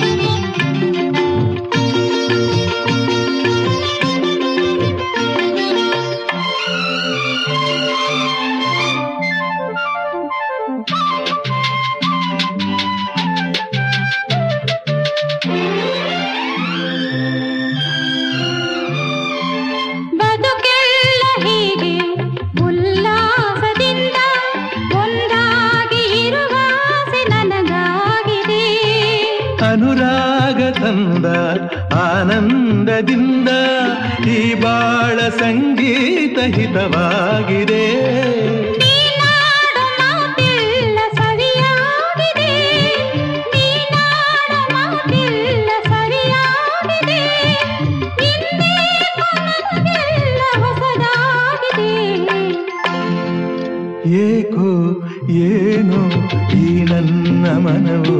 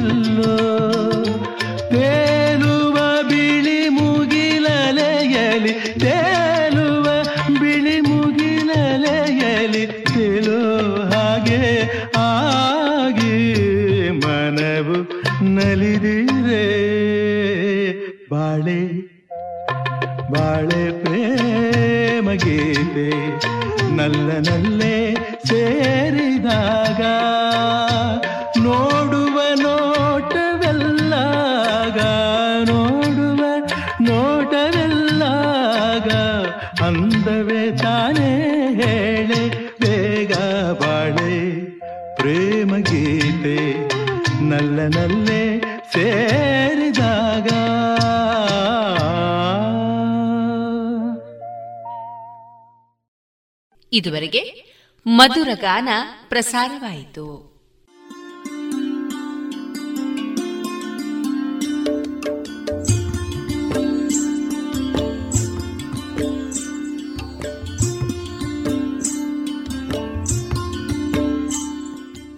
ರೇಡಿಯೋ ಪಾಂಚಜನ್ಯ ಸಮುದಾಯ ಬಾನುಲಿ ಕೇಂದ್ರದಿಂದ ನಿಮ್ಮ ಕಾರ್ಯಕ್ರಮಗಳು ಪ್ರಸಾರವಾಗಬೇಕೆ? ಹಾಗಿದ್ದರೆ ನಮ್ಮನ್ನು ಸಂಪರ್ಕಿಸಿ. ನಮ್ಮ ದೂರವಾಣಿ ಸಂಖ್ಯೆ ಸೊನ್ನೆ ಎಂಟು ಎರಡು ಐದು ಒಂದು, ಎರಡು ಒಂಬತ್ತು ಎಂಟು ನಾಲ್ಕು ಒಂಬತ್ತು ಒಂಬತ್ತು.